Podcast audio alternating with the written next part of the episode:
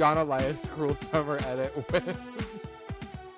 Start your sublight engines. It's time for RuPalp's Pod Race, a queer Star Wars podcast. In case you missed it from last week's episode, since there aren't any major Star Wars projects to talk about right now, we're returning with a new series of special episodes, RuPalp's Day Off, where each episode we talk about one non Star Wars piece of media we all love. Hello, John. Apologies for the deception. God damn it. Okay. I just I want love to make putting it clear. things in the agenda. I love that. I really did just get Jonathan Sims because I was just going to read that without thinking about it whatsoever. Okay, well, we'll get into that in a bit. Anyway, so today we're talking about the Magnus Archives, which is a podcast distributed by Rusty. I, I don't even know the whole thing. well, fuck off, because that was going to be my gender. We did say we were going to talk about Baldur's Gate, but we're cloud chasers, and we need to get that sweet Magnus Protocol SEO. So that's why we're doing it this week, and Baldur's Gate will happen, just not this week. Work. Um, so I'm Noah. My pronouns are he, him. You can find me on social media pretty much anywhere at the Jewish Jedi. And my gender this week is Burn Notice, starring Agnes Montague. I don't know what the plot of the show Burn Notice is. I'm sorry to any Burn Notice fans in the audience. in the audience in the room as part of Burn Nation. Just kidding. I think I've seen maybe one episode, and I do believe it was the crossover with Psych. So, yeah, There's a Wait, Burn Notice is That like an extended universe? it crossed over with the other USA Network television show of the period of the era, Miss Psych. So yeah, Slay. Sorry, sorry to the Burn Notice fans. Oh, you were. I am. Call me Agnes because I'm about to. Or no, call me Jude Perry. That's my fan cast for Jude Perry. Me. Um. Anyways, hi. My name is Mel. I use they them pronouns. You can find me on social media at Melvin Culpa, and my gender this week is the K stands for knockers. Like Martin K. Martin Black. Knockers Blackwood. Exactly. That's so true. My name is Ollie. I use any pronouns. You can find me on social media at Ollie Fresh. And my gender this week is a podcast distributed by Rusty Quill and licensed under a Creative Commons Attribution Non Commercial ShareAlike 4.0 international license. Anyway, that's it. okay. Um, I just I just think it's funny. I've just, hey, someone named Annabelle Kane just entered our call. What the fuck? Her web connects us all. Wait, hel- What? Shut up! I knew it! I knew you were gonna be in this fucking recording, you bitch! You are evil! Cla- Klaudia has entered the chat. I'm sorry, Mel's face. I almost died. I okay. Wait, no, because like if you think about it, her web really does connect us all. Like Yeah. I listened to 200 Hi, episodes. Klaudia. I listened to 200 episodes of this podcast podcast to do that. Do you want to say how long it took you to listen to it? Only two weeks. I listened at 1.6 times speed. wait, like you like recently like you just listened to this this whole I caught up to it ex- exactly as the Magnus Protocol came out. Like last week, like two week, like last week, two weeks And ago. I, I want you all to know this was purely my idea. I surprised Ollie on Monday as well. I was just about to Yeah. say, Klaudia, not to not to be the Annabelle Kane to your Annabelle Kane. I knew that this was happening. I knew that you were going to do this How did you know? I didn't. because we talked What? about it like months ago. Yeah, that's maybe where I got the idea, but I didn't think you. Th- I didn't think you would think that I would actually do it. A bitch always remembers. no, but I will say your face, Mel. Because I was like, I thought, I thought Ollie was joshing us with fucking like they had like entered the chat on their phone or whatever, and I was like, okay, okay. and you showed up and was like, okay, you kind of I, gagged me. a I did bit. too. No, I, I was gagged. I'll say that I was gagged because I was just like, oh, LOL, that's like a fun prank because like the character from from the show. That's nice. Um, can we talk about this? No, because also I love being oblivious. Because last week when you guys were like, hey, like you know, we should maybe talk about the Magnus Archives just because like Magnus Protocol just came out, it would be good timing. And I was like, I really, really wanted to talk about Baldur's Gate because I have so many thoughts about it. But like, okay, So I'll get I'll get back into this British journey, sure. the Only to had- then realize that I had been lied to, manipulated, distorted, say- if you will. you're a lot like Jonathan Sims in a way. The problem is I am a lot like Jonathan Sims in a way. I wish that I wasn't, but here we are. Here's the thing. It's hard to talk about the Magnus archives without talking about spoilers. So, because there's just so much content, the TLDR is there's a little guy who works in an archive and then fucked up things start to happen. It's an audio drama. It's really good. And if you don't want to be spoiled, stop listening now. It's like Goosebumps, but for British people. Oh, that's so. I- Um I will also say it is very worth not being spoiled. Um it's one it's it's one of those things where I think there are a lot of things where it's like okay, you know, knowing the overall plot is fine. There were some moments in this series that I could not see coming and not knowing that it was coming was made it like one of the best media experiences that I've ever had. And I don't want to give the Magnus Archives that credit, but I do want to say that it is a really fun show to go into basically blind. So if you haven't listened and you're thinking about listening, you should stop this episode here and go do what Klaudia did, which is listen to all 200 episodes as fast as possible. get a get a good podcast app. Listen at 1.6 times speed. Have automatic skipping of like the first I don't know fuck ass five minutes or so of and, and last five minutes of every episode because there's so many ads and the intro is so long and you will Okay. get through it. I'm just saying. Also, no. Klaudia, and you no no no, because you need to talk about what happened because you did that. Okay, so you Spoiler. you have to be Oh, also Klaudia's here. Her name is Klaudia. Her pronouns are she, her. She's on social media at Kaludia says. K A L U D I A says. Uh anyway, she's I guess her gender my gender. I guess her gender is is it is it her web connects them all? Yes, which in itself is a spoiler in a way. um No, but tell them tell them what happened to you because you had automatic skipping Okay, on. so you have to be more careful than me because I got to the end of season four, and John is John picks Martin up out of the out of the, the lonely at the end of the penultimate episode of season four, and then the next episode starts, and it's them in the cabin, and it's the beginning of season five. And I was like, wait, they love each other now? The change has happened? What did I miss? And I was like, oh, they're gonna tell me in like ba- and then like, oh, like they're gonna tell me like, you know, in in flashback or whatever. I listened to 10 episodes and I was like this can't be right. I'm so confused. And here's the thing. I know that Noah said like it, you should go in unspoiled. I feel like because of Tumblr, I knew certain things. Just like I, I just like knew, and so when things happened, I was like, "Yeah, that doesn't surprise me." I wasn't like actually spoiled, whatever. But like, so like the change happening, and the eye opening, I was like, "Well, yeah, that, of course that's gonna happen." Whatever. I had to go back and listen to the season. You know, I missed the eye opening. and I had to go back. Klaudia missed the Klaudia missed the season four finale because she was so obsessed with getting it done fast. Well, and so what I say is this is like be conservative about how much you skip in the beginning of the end because one could be to be fair, it is a fault of my podcast player that it somehow skipped an episode and it said it was played and it wasn't. So Or you could do what I did, which is where you get about midway through season four, stop completely, and then have one of your friends bother you for genuinely close to three months about just finishing it because they promise it'll be worth it, but you're so frustrated with the plot at that point that you refuse to do it for literal weeks, and then you do it and you finish the show in like 14 days. yeah, you know. Noah is especially funny. I love Noah's experience because Noah literally Noah was like, "Oh my god, Martin's so annoying. I skipped an episode because I it was Martin centric and I didn't want to listen to it." And I had to be like, "It was the one in season 5 where he's like in, In, the damn cabin house. in the damn house."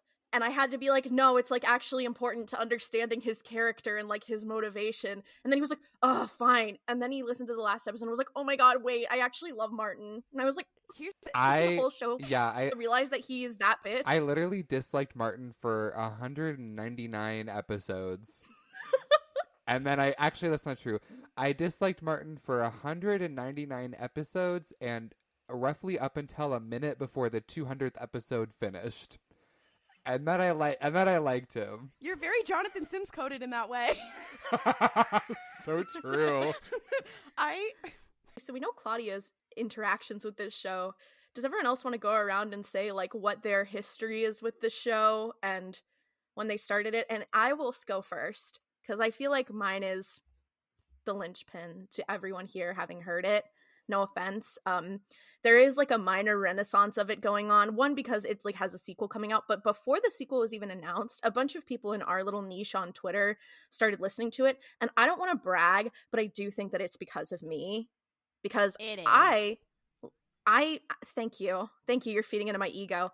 I started listening to the Magnus Archives in like 2019.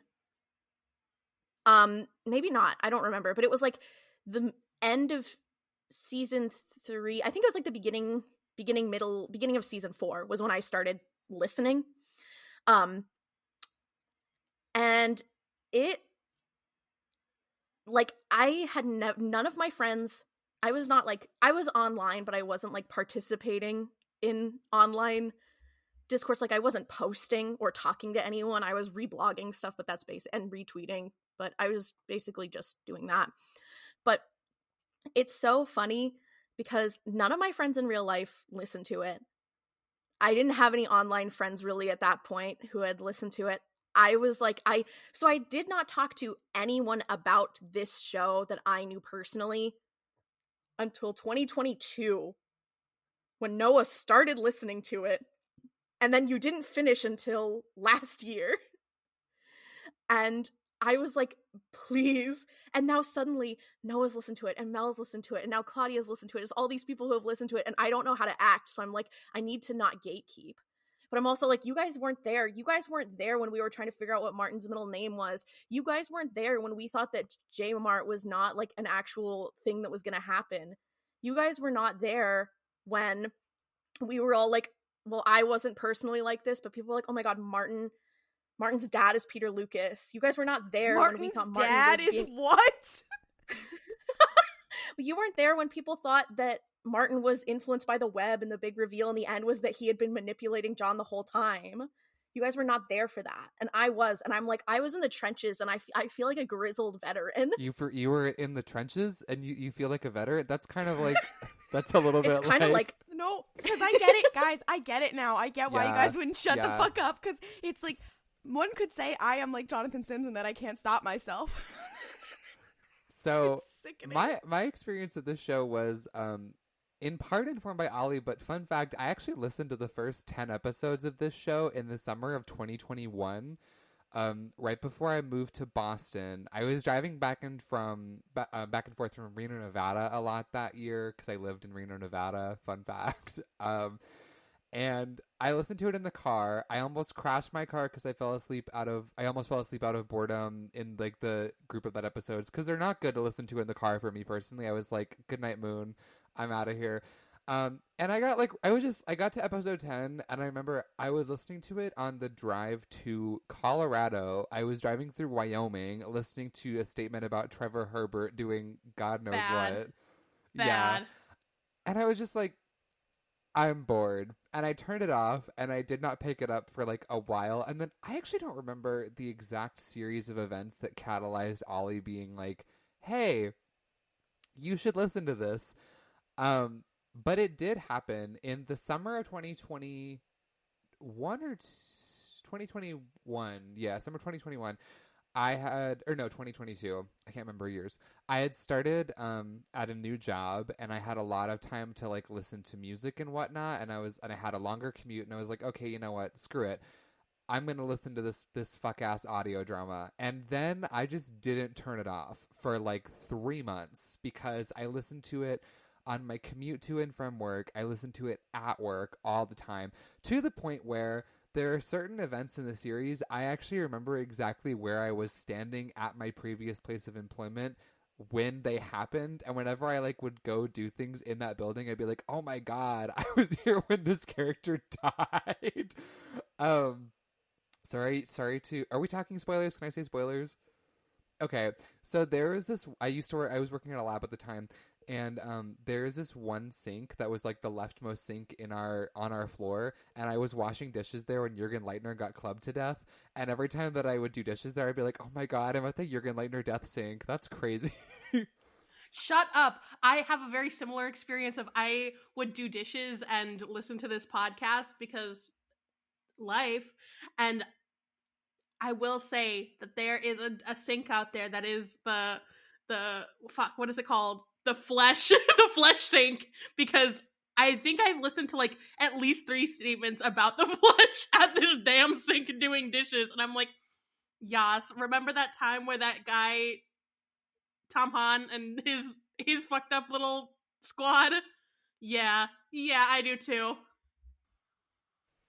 That is so funny. It reminds me, there's a lot of like statements like that where I remember where I was. One that I remember with such clarity was that there was this road by um, where I used to live, and I would drive up and down it and just listen to the Magnus archives. Um, and I remember very specifically what stretch of road I was on when they were like, oh, this homophobic vase just ate this gay man. Wait a minute, there's a hole in the wall.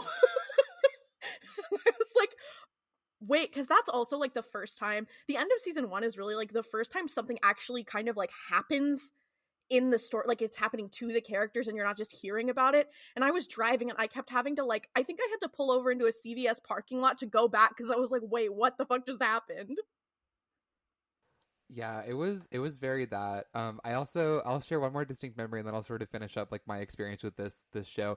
The other one was there is a statement in early season one, I believe it's episode nineteen, um, about a guy who is essentially stapling a bunch of meat to the walls of his home.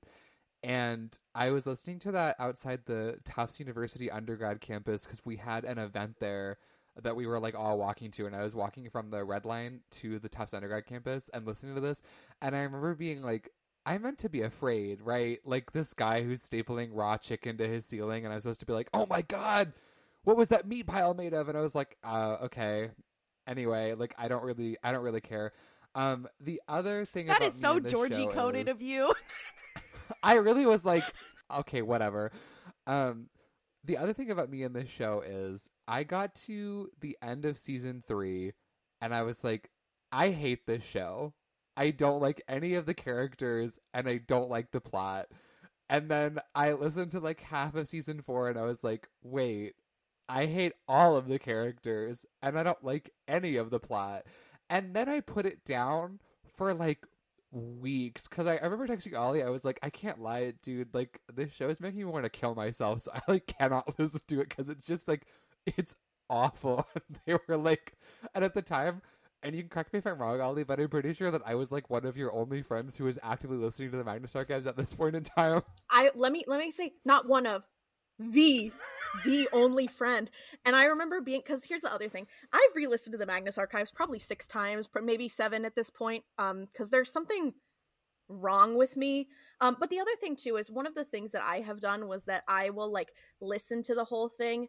Like I listened to the whole thing the first time before it was caught up, and then I like listened to it again as it was still coming out. So I think only in like t- last year did I listen to the entire thing again after the show was finished.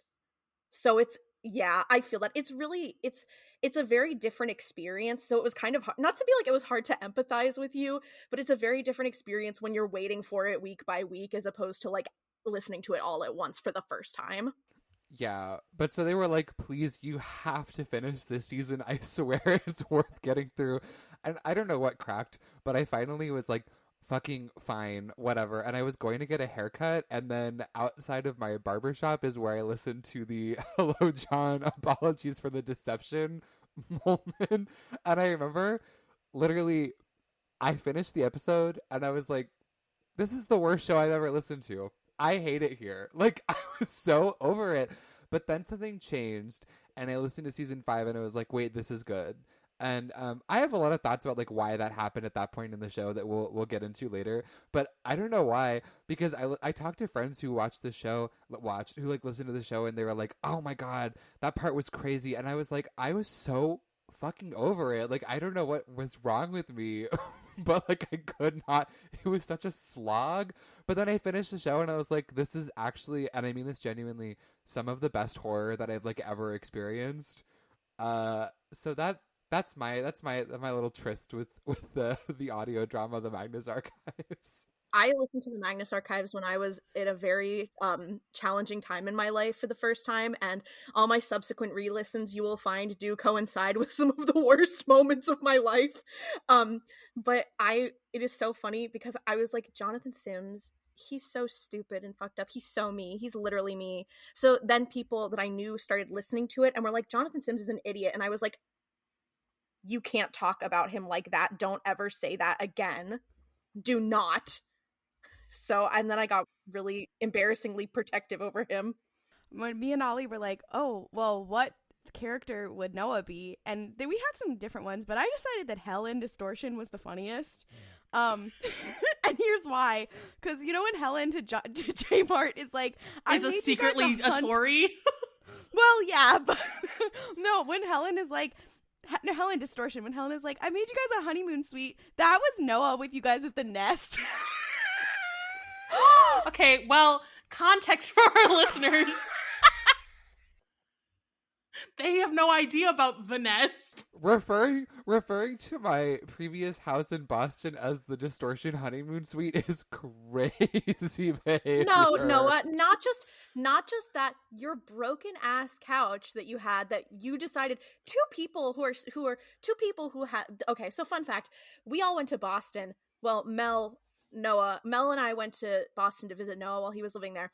We went in and we are like, "Oh, where are we going to sleep?" And he goes, "On my couch." First of all, this is a small ass couch that definitely could not have fit two people. We would have had like, to have, "Oh, we would have had to have lay, lain on each other like Barbies to fit on the damn couch. Yeah. But we go to sit and the couch immediately breaks. So he's like, You guys can just sleep on the floor in this empty room. So we had to put a bunch of blankets together and we affectionately called it the nest. And then, you know, sparks flew from there. I need to defend myself like a little bit. Some context for why this was my living situation at the time because now I own furniture. Um that was Congrats. October. Yeah, thank you. That was October and I had moved to Boston in August of that year. When I moved there, this I love that this Magnus Archives episode is is now my my Boston life story time.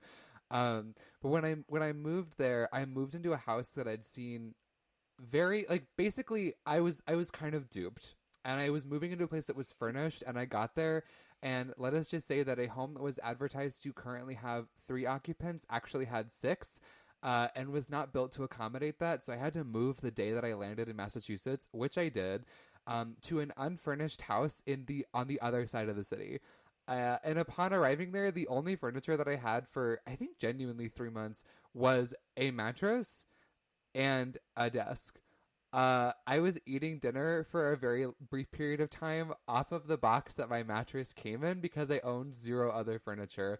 So when Mel and Ollie arrived, I had a incredibly rundown couch. In fact, I would suggest that to call it a couch is actually an affront to couches everywhere. It was more of like a horrible metal contraption that happened to have padding on it. And a dining room table that my mom bought me for my 21st birthday. and I was like, yeah, I can host people. This is a great idea.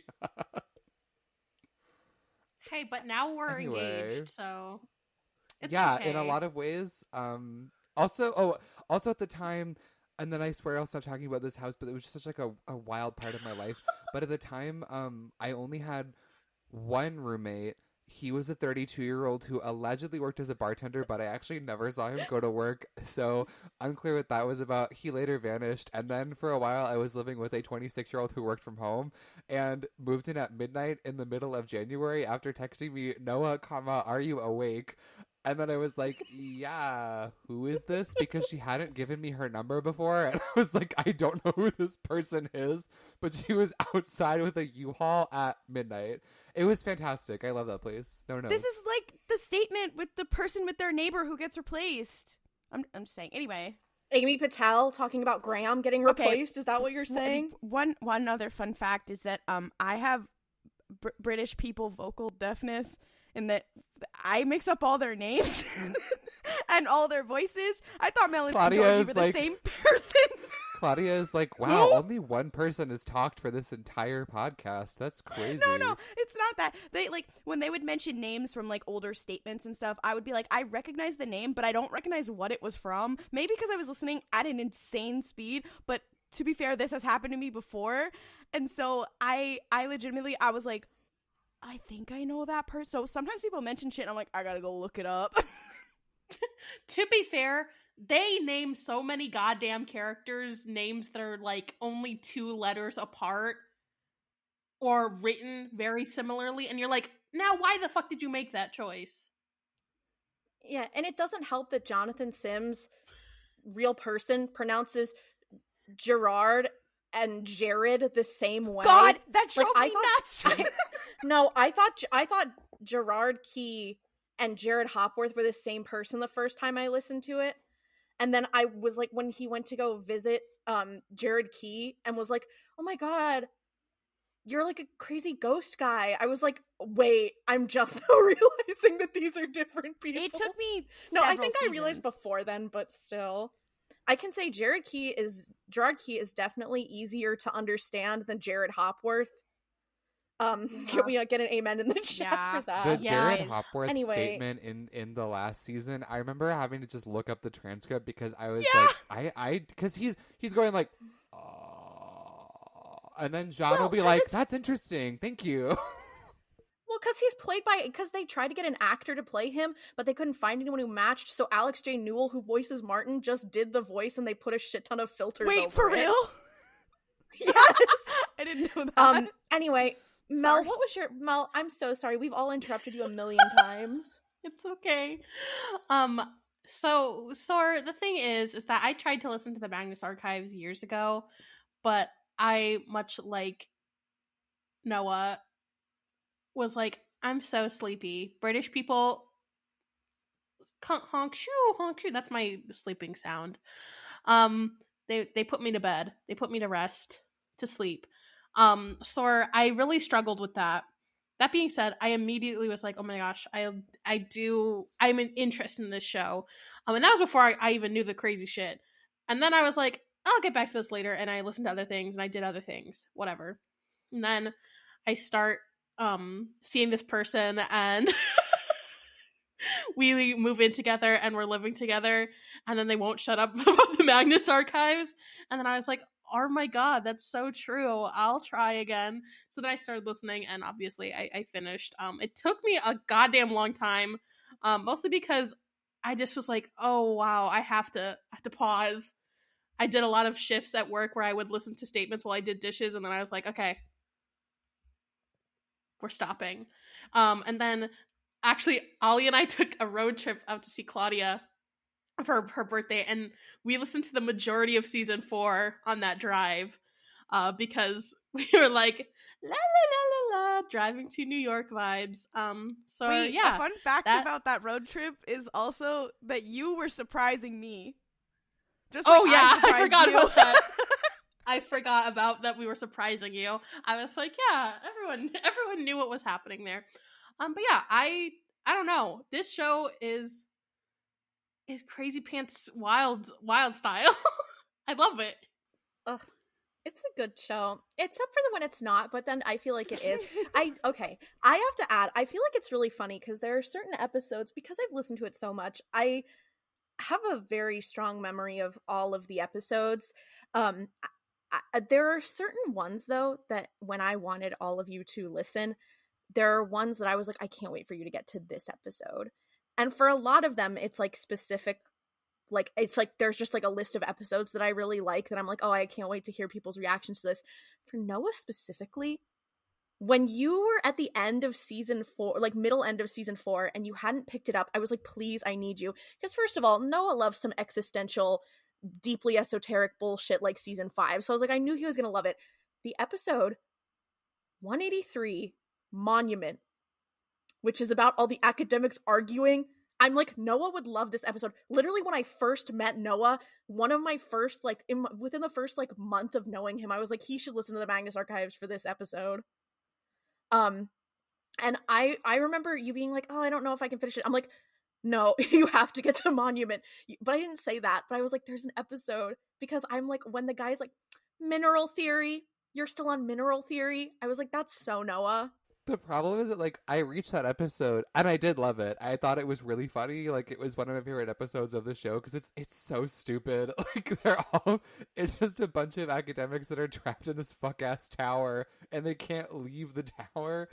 And I got to it and I was like, I texted Ollie because one thing that I did throughout the duration of the show was I did basically live tweet Ollie constantly and be like, oh my god, this thing just happened. And what I learned quickly was I didn't actually have to tell them what episode I was on. I could just name an event and they would be like, oh my god, statement 73 so true. just like move on. I got to Monument and I was like, these fuck ass professors are trapped in a tower. And they were like, finally, the day has come. Wait, Ollie, what were the episodes that you wanted me and Mel to hear? Okay, so a lot of them, this is something I did want to talk about. Is one thing I want to hear from everybody is like, what are some of your favorite episodes? But that being said, for you guys, I feel like, okay, it's hard to. It's hard to say because I remember so vividly for Noah which ones I was like, I want him to hear. Um, I think Klaudia, because you sort of tricked me and didn't live text me your reactions, it was hard for me to say, here's what I want you to listen to. Because most of the time I'm like, okay, as someone's interacting with the show, I can get an idea of like which episodes they like and what their taste is. And then I can be like, ooh, you're going to like this one. Um, I was right. The episode I know I was like excited. One of the episodes, it's like one of my favorites. Um, because it's like, it's so fucked up, but it has like the beginning of one of my favorite like dynamics between two characters is um the episode in season four. Oh my gosh, I don't know why I can't. Uh, it's entombed, and I think it's one thirty two. Which one? I want to say. Which one is that one? It's when it's when it's when John is like, okay, well, everyone hates me. I'm gonna go into the coffin and save Daisy. Yeah, that's a really because I was one. like, I love that. I like. I feel like okay. First, the other thing too is I was like when we first were listening, I was like, Mel is going to be. I I knew that Mel was going to be obsessed. I had a feeling Mel was going to be into whatever Daisy and Basira had going on, and my thoughts were proved to be fucking true. I knew it. I knew it was going to happen. Basira. Yeah, I you will say, way to go. Okay, Praxis. Okay, quitting your job. Um, I was like, yes. Anyways, I will say about Daisy and Basira, I was, I did almost go into like a catatonic state when we thought Daisy died. I was like, oh, it's so over. Oh, it's uh, oh, there's no reason to live. There's no reason to go on. My wife has has gone and died in the war. Anyways, Yeah, it was so funny because also the other thing too that I love about listening when Mel and Noah were both listening, Mel, I was like, when when at the after the unknowing when it was like, oh my god, Tim and Daisy are dead. I was like, yeah, it's really messed up that they're both just gone. And Mel was like, wait, Daisy's actually gone, and I was like, yeah, it's really messed up. She, you know, she like. Because you can hear her getting sent into the coffin. I'm like, yeah, no, it's like you just can't come back from that. And Mel was like, I'm gonna kill you with hammers. You really, Um, you really entered your stranger era with the gaslighting. Oh no, I was so, I, okay. Hmm. I feel like Klaudia's like just learned buzzwords and now is excited I know, to use I, them. I am. You don't. That's not the stranger. If anything, that would be the spiral. Okay, fine. Um, Clearly, not all of us are cut out to be an archivist. I, I don't know what to tell you about that. It's very Martin Blackwood coded of me in a way that I'm incapable, incapable of working in the archives, being incompetent. that's not true. He's quite capable. I know. mean- Uh, yeah, he actually is. That's I the actually- problem is that I- John is John is an unreliable narrator in the first season because he is so blinded by his own fear that he projects it onto other people. Well, don't come for my man Martin That- Blackwood that's like and that. is the actually least funny. capable of all of them. That's true. I actually like Martin as a character. So Period. No, Jonathan Sims. I'm sorry, he is the autism creature covered in blood on the ground crying. Like, there's no other way to describe him. He's so pathetic. Uh, the entire time, I was just like, Jesus, Lord, God in heaven, what are we doing, Johnny boy? when Yeah. I I was arguing this with Ollie, but I was like, in the end, I, I people are like, oh, it's so sad. Like I was just mad at him because I was like, girl, that was. I'm not even. I like. I understand why you did it, but I think it was you were just stupid. Like I I know you were going through it, but we've all gone through it and not done stupid things. So pick yourself up and don't be stupid. I was like, I, I- am also neurodivergent and a minor, and I don't do dumbass shit like that. I like that's the funny thing. There's the one episode in the uh, a guest for Mr. Spider when John is like, "Yeah, people are always surprised that I actually was, you know, a kid in the '90s. I think people think I'm older than I am." Um, I like the idea that he's actually been a minor this whole time. he's 12 years old. Um, no, but I okay. I will say, I listened to the end when it came out, and I remember being like, when the because the last episode was set to come out. It came out and it was 21 minutes long. And I was like, surely they're not going to wrap everything up in 21 minutes. And then it happened. And I was like, okay, well, they, so they didn't. but then, so I was like really mad about the ending. And I was like, I don't want to listen to the show anymore. And then I re listened to it when um I had been talking, when Noah had been listening. And I was kind of re listening to it at the same time as him. And I found the end to be so much more fulfilling when I kind of knew it was coming because it did feel like everything was building up to it. And I'm the only one here who's listened to it more than once.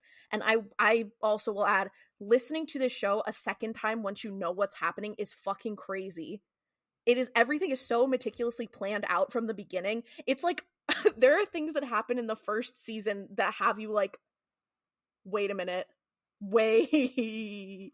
Hang on but i i digress it's just it's funny because i feel like the end is everyone's uh, not everyone but so many people's reaction to the last episode is being like what the fuck was that but then the more you think about it the more it makes sense and it's less like oh you're stupid and more like oh this is tragic I will say I do want to talk about. no it was stupid Oh. i must add it was he was stupid Well, a peak. A, don't get it the twisted peak elements of a tragedy are you, the viewer, going, "Okay, girl, really?" about I about mean- something. I, I, yeah, I, I have a couple like favorite episodes in mind. But before I get to that, I do want to say part of what made me like the show more was w- being willing to reframe it as a tragedy because it works as a tragedy. If you don't consider it that way, it kind of doesn't work at all because the characters just make increasingly dumb decisions as the plot moves forward. I will say, and I think we're going to talk about like broad limitations later.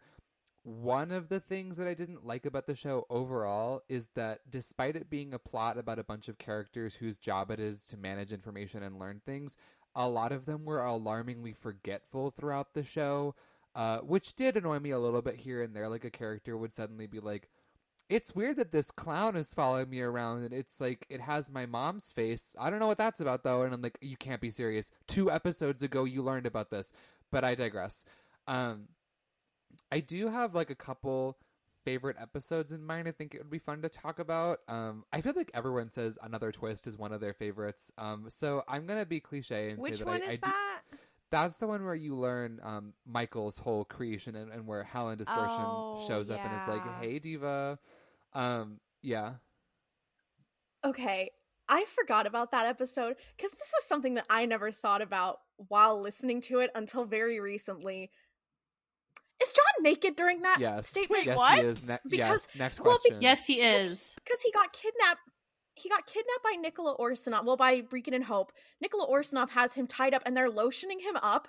And I just never thought about the idea before. But I'm like, they had to be getting like up in his situation to be like, we are lotioning you. yeah. Like, do you think they were just gonna stop? Eh, stop at the shirt? No, like I'm just like, fuck. I also and then he was there for like two weeks. Leave, get Getting free my man. Or not two weeks. He was there for like a month. getting lotion. like free my man. Yeah, I also do like that. Canonically, he has horrible skin. That was a nice touch. That they were like, "Listen, we have to lotion you because it's just we can't. You have to be helped. Buy a moisturizer." um, but yeah, I like that episode a lot for a lot of reasons. I will say, I think a lot of people do not properly contextualize the distortion as a character. But I'm not gonna say more than that. Um, What do you But I- mean? that you'll never know. Um, I like that. I'll say it. I'm not scared. I think part of sorry, I say this just because Michael and Helen, I feel like people get it with Helen but don't get it with Michael, which is a weird thing. But I think that people think about the distortion like the whole point of the distortion is that the distortion is not a character. You cannot know what the distortion wants or what the distortion is. And trying to make the distortion you can make michael shelley a tragic character and you can make a helen helen richardson a tragic character. But like the distortion itself is not that. Like the distortion itself is not a character in that way. I i think that a lot of people want it to be like this like this deep exploration into the distortion psyche and into like oh well the distortion was like feeling michael's emotions or feeling helen's emotions and it's it's got this weird inner turmoil. I'm like no the whole thing was that it was it was using that to play to the person it's talking to's weaknesses like it is the the distortion was not empathetic towards sasha when she was trying like was not empathetic and trying to help her stop the worm situation it was not empathetic like helen was not being empathetic when she became friends with melanie it was all all an act I just want to say this, and we'll get into it later. That is what makes the Magnus Archives good cosmic horror because the forces at play are being personified for the purpose of harming the characters involved. They do not have actual human traits. They don't have human wants and they don't have human feelings. They play on that because their whole goal is to generate fear and then eat people, which I, I respect. Um, but like that's the thing, especially about the distortion. When Michael when Michael Distortion says, "I am the throat of delusion incarnate," that is the only true sentence that thing has ever said over the course of the entire show. Um, unsurprisingly for me, a lot of my favorite episodes are distortion centric. Um, another particular favorite is Helen's Nightmare Hotel, um, which I love for a number of reasons, but the primary one definitely is when John annihilates her and is like, Helen, was that a lie? I got he ate that up. He I was like, ah, that was but that that shit that was Oh. crazy.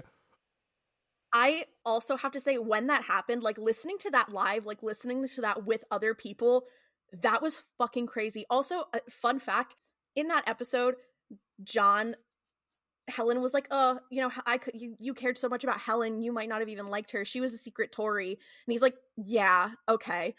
But I remember literally the Google search analytics, the searching for what is a Tory, like had a huge peak, like an actual visible peak in the Google search. What is a Tory because of that episode? Brexit- That's crazy. Brexit defeated by Magnus Archives fans, not clickbait. But I mean, like, but uh, but also, there's that that part of that scene is him being like, I wouldn't know if I would like Helen or not. You ate her, like you you are not her. You consumed her whole cloth. There's something left to me of her for me to know. Um, the other statement of mine that's a personal favorite is also the new door, which is the introduction of Helen Richardson's character, because that episode to me has some really nice horror elements. There's something really, really scary about like, first of all, not knowing, not trusting your own reality, which is the spiral's whole thing, but the fact that like she leaves through this door in the interview room, and then John is like, that door was not there. That is that is not an old door. I remember listening to that and like my jaw dropped. I was like, wait, that's kind of fucking crazy. Um, cause like I don't know, it's not a bad thing that a lot of the horror in this show tended to be predictable. Cause predictable horror is not bad horror. But that episode and like similar ones where the distortion was at play, I was like, okay, that cleared. Uh, and then finally, I believe it's episode 44 is where we first hear Gertrude's voice. Gertrude Robinson, former archivist, who is, I think, actually one of my favorite characters in all of media ever.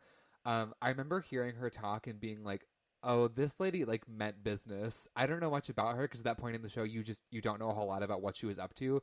But I remember hearing her speak, and I was like, "I'm obsessed with you," and I was for the rest of the show. this something I love about this is a fun fact. Um, for those of you who may not know, this is something that I have told extensively to the people in this room because I think it's so fucking funny. Is that Jonathan Sims, real person, Johnny Sims, writer, was like, I have these this character who's named after me. What if I made the person who had his job before, who he's constantly trying to measure up to, being Gertrude, played by my mom. And the guy who keeps telling me that I'm not I'm not ready, I don't know, I don't understand, Jurgen Leitner, played by my dad. And then in The Unknowing at the end of season 3, both of those characters have lines where they're like, Jonathan Sims, you don't know what you're doing. You're such a failure, disappointment. To the point where Johnny Sims, real person, said in a Q&A, he was like, yeah, people keep asking if I'm like okay or if that's like a thing for my site, like if my psyche sort of contributed to that. No, no, I just, that's just what I wrote. That's just, and my parents happen to play those parts. Eh, you know, it's whatever. I just think about that a lot. But no, Gertrude is one of my some of my favorite statements are like any of the ones that have to do with like Gertrude and Agnes and Gertrude and the Lightless Flame. Like those are all just the so good. And I think that story, I was talking to Klaudia about this. I feel like that story's so weird and convoluted in, in so I many barely ways. fucking understood it. I was like, wait, she's tied to her. Huh? What did I miss? To be fair, there's a lot that I didn't understand, but that's just because I'm, I'm, dumb. But but when I figured that out, I was like, I don't think you're dumb. I think it's because you listen to it on 1.6 speed. I'm, be, I'm gonna be real. I was not gonna be able to get through it otherwise. but um, no, I just I think that that whole plot i what something else i love about this show is that i feel like there are so many threads that it makes the show feel lived in in that i feel like you never oh my god threads her web connects them all. Um but there are so many different threads and so many different things going on that don't revolve around the archive and don't all don't all involve the same like the same big plot like again you have the whole gertrude is tied to the lightless flame like the lightless flame are doing their thing. Peter Lukas is like yeah i tried to like buy a big apartment building and then i got all fucked up so thanks gertrude. Like the common thread is that like gertrude was there and things were things are happening but so many plots and so many statements happen that make this world feel lived in and feel real that don't all revolve around our main cast or furthering the narrative. Things just happen and it is a lot like a lot like real life. That um is one of the elements that i think really made the show work for me. The other thing is that um statements never went out of their way to offer up that they were connected to other statements. Um, so it was really fun to notice things in the middle of it. Like, I like the the show basically never at any point was like, "Ooh, you might want to check out episode twelve based on what happened in episode 41. Those numbers are random, by the way. I don't know if those actually connect at all. But like, but my point is, um, less trusting authors might have made it a much bigger deal that these things went together, and I think it was nice that listening through. Um, you could find connections for yourself and also like notice little things in the middle of it. A personal favorite moment of mine where that occurred is in the finale of season one, where unfortunately Sasha gets, well, Sasha becomes not Sasha. And I didn't know that that was a thing, but I immediately noticed that the, her voice had changed. And I texted Ollie and I was like, hey, this is weird, but like, did they change voice actors while they were making this episode? Like, what was that about? And they were just like, yeah, who's to say? And I was like, huh. Anyway, and then like an episode later, I was like, nah, something's up. Like I, I don't trust this. Horrible news. I did not notice for a hot minute because all the British people sound this. No, they don't all sound the same. Um, I did not notice for a hot minute. I noticed because the other people around them were acting weird, and then I was like, wait, she does sound kind of different. And then I was like, oh, like she you? must have been replaced. But like I didn't notice because they can I tell you, you are you are one of like three people that I know who listened to the show who had the exact same experience. And then when they like did the whole reveal that it like wasn't Sasha, I was getting texts that were like, "What? What do you mean? Where did she go?" And I was like, "You're just noticing this? She's been weird for like twelve episodes. Like, I what noticed by doing? her behavior. I didn't really notice by her voice. and then, See, and like, sort of, yeah." see, one of the few things I knew about this show going in, I knew two things. I knew one, um, hello, John, sorry for the deception. Um, no, no context, no idea. I just knew that there was a man who said that at some point, and I knew that something happened to Sasha, and there was a character that the fandom, at least, called not Sasha. So I was like, oh, well, they're gonna get Sasha back, surely. Like, it'll be fine. It's fine and then they proceeded not to. And I was like, well, Sasha was my favorite character. Fuck y'all.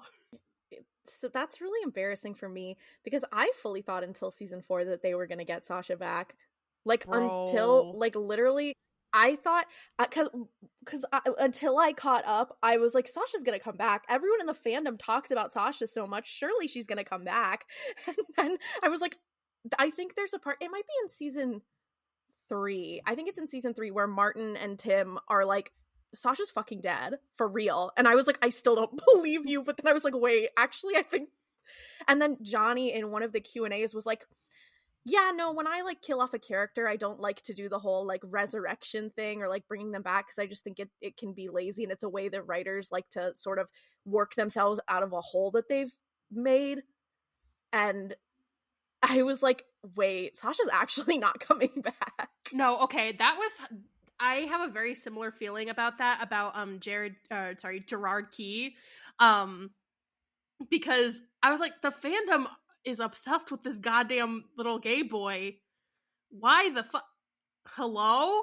Because he's not in that many statements, and not like not to say that his his impact on the story is not that deep, but like it isn't. Like we find like we find out the tragedy of his family, but like he is not like part of the Scooby Gang. Like I was like shocked that like a character like Georgie had so much more to do with the story and no one talks about her or at least the the people that I have seen online talk about this show.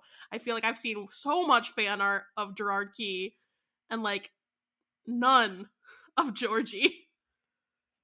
I feel like it's it, this happens in a lot of fandoms. I feel like it's because there's so much content for her or for another character. Because there isn't anything, people are like, "Well, I have to make it. If I'm gonna, ma- I I have to fill in the gap here." Um, I'm not saying that as a stan of Gerard Key because I, unfortunately I am, but I actually don't have any of the context of the fandom. I, I pretty much only knew like things from afar. I knew I knew very much that it was like, well, there's some bitch who's related to an eye, and I know Elias Bouchard. The girls they want to fuck Elias Bouchard. I know that Elias Bouchard is some fucking crazy and fucked up dude. He's probably the villain, and everyone and he, everyone thinks he's a funny little guy. Um, and that's all I knew. The funniest thing about Elias as a villain is that he is like the most nakedly evil character I've ever encountered. From the minute you hear this man's voice, I could only picture him as like an old timey cartoon villain, like with a twirled mustache, like having tied Jonathan Sims to like a railroad and was like, ha, ha, soon the train will come and run over Jonathan Sims on this railroad because like he is explicitly so bad. Like like he's just also there's a whole section of the show where he is in jail. Like he's he's fully just like in a cell. And whenever anyone comes to visit him, he's such a bitch to them. like he's like evil and homosexual, and it's just like, mm, I couldn't tell you, but I won't. And just like But wouldn't you- Here's the thing: wouldn't you do the same thing if I had the all-seeing eye powers of Jonah Magnus? I would do the same fuck ass thing. I would, okay, not murdering people, but like I would be a cunt and be like, Bad I news. That you, is I kind of one of the qualifications for the job. I, Um, ca- I know. I'm just yeah. saying, like I would react the same way to being omniscient. I would be a I- cunt about I- it. I just also love though that like he's fully sitting in that jail cell using his magic eye powers to watch John suffer over and over again, and he's just like, "Yippee! It got worse!" Like that's him every episode. to be fair, isn't that what we're doing? Low key.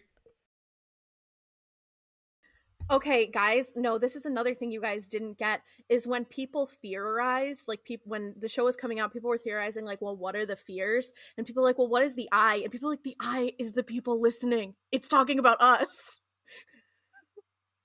like people thought that like we were going to be like the listener was going to be the reveal. Like I there was a genuine time where people were like, what if the end is them breaking the fourth wall and being like, wait, the Magnus Archives is a podcast there's a really funny Tumblr post that's like Jonathan Sims being like, "Wait, so you mean my whole life is just a story? Who's writing it?" And then it's like, "Well, that's the funny thing." Noah literally Ollie. Ollie, you know what I'm gonna say? you know what I'm No. gonna say? No, I'm gonna say in a way, it's like Don't. the ending of Supernatural. no, Oh, stop! wow. It's literally it's okay, but here's the problem. I'm going to say one thing about the supernatural about supernatural and then I'm not going to say it again. Jonathan Sims and Dean Winchester have a very similar character arc in a way that many are not prepared to acknowledge. and I'm not going to say anything more on that. They would hate each other, but they're similar in ways. Oh, absolutely. They'd be in, and uh, yeah, absolutely agree. Anyway, y'all remember when Tim Stoker died? That was fucked up. I was Fuck pissed. I you. liked him. Do you guys think about how Tim was supposed to die at the end of season one instead of Sasha, but then the voice actors had a like had a conflict, so Wait, what? they killed Sasha instead? Yeah, S- yeah. s- Sasha was supposed to survive. Tim was supposed to get replaced. Feminism That's lost. crazy. That's I also know. fucked up. Also crazy because Johnny named. It's fucked up because Johnny named Sasha after his wife, Okay, this man has got to stop writing. Just No, put the pencil down. then, jo- and then Georgie is played by his wife. No, I'm literally like, I'm like, Johnny, you know what people do to characters online. And listen, even even if you didn't know how big this podcast was gonna get, I've been in audio drama fandoms longer than some of you people have been alive. Uh, Okay, but whatever. Like, even that for not small- a flex. I That know, I know. No, should I didn't say it was a flex. I didn't say. I'm just saying I have the knowledge to say that like there, even for smaller podcasts with characters, you don't want to use your real name, bud. You don't. What? Why are you doing that? Why are you doing that? Like, you know, maybe it's this a form of identity protection because if they Google your name, they're, all they're gonna see is the Yaoi fanfiction. but like, I was like, what are you doing, King? Anyway, So true. Um, I will say one thing about this podcast that happens to everyone who listens to it and sort of is what's life ruining about it is um you can never watch or read anything ever again without connecting it to one of the of the 14 existential horror monsters that run this fuck ass show.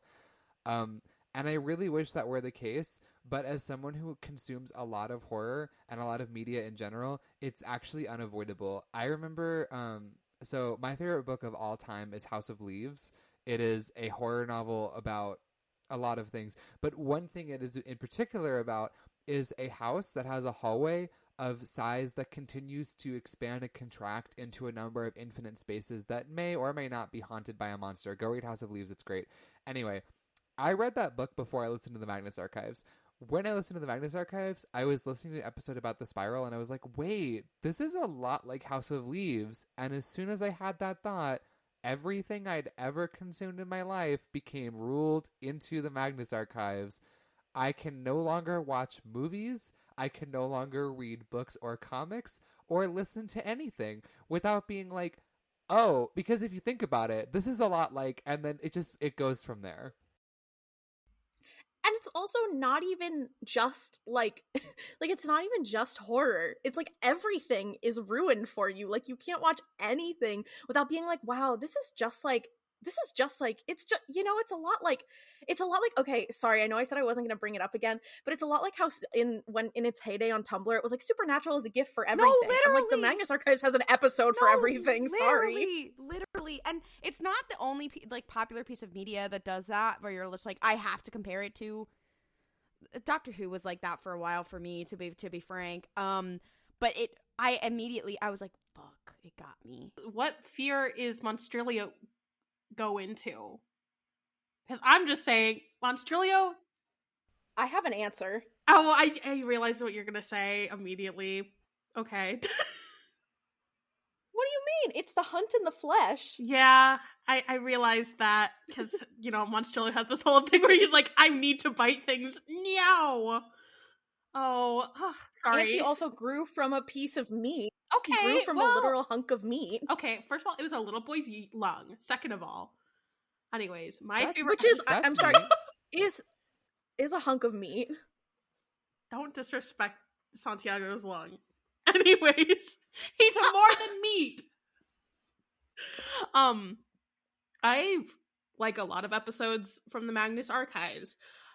So many of my memories with the archive, the archives, whoa, the Magnus archives, um, are associated with a laundromat that I used to regularly go to.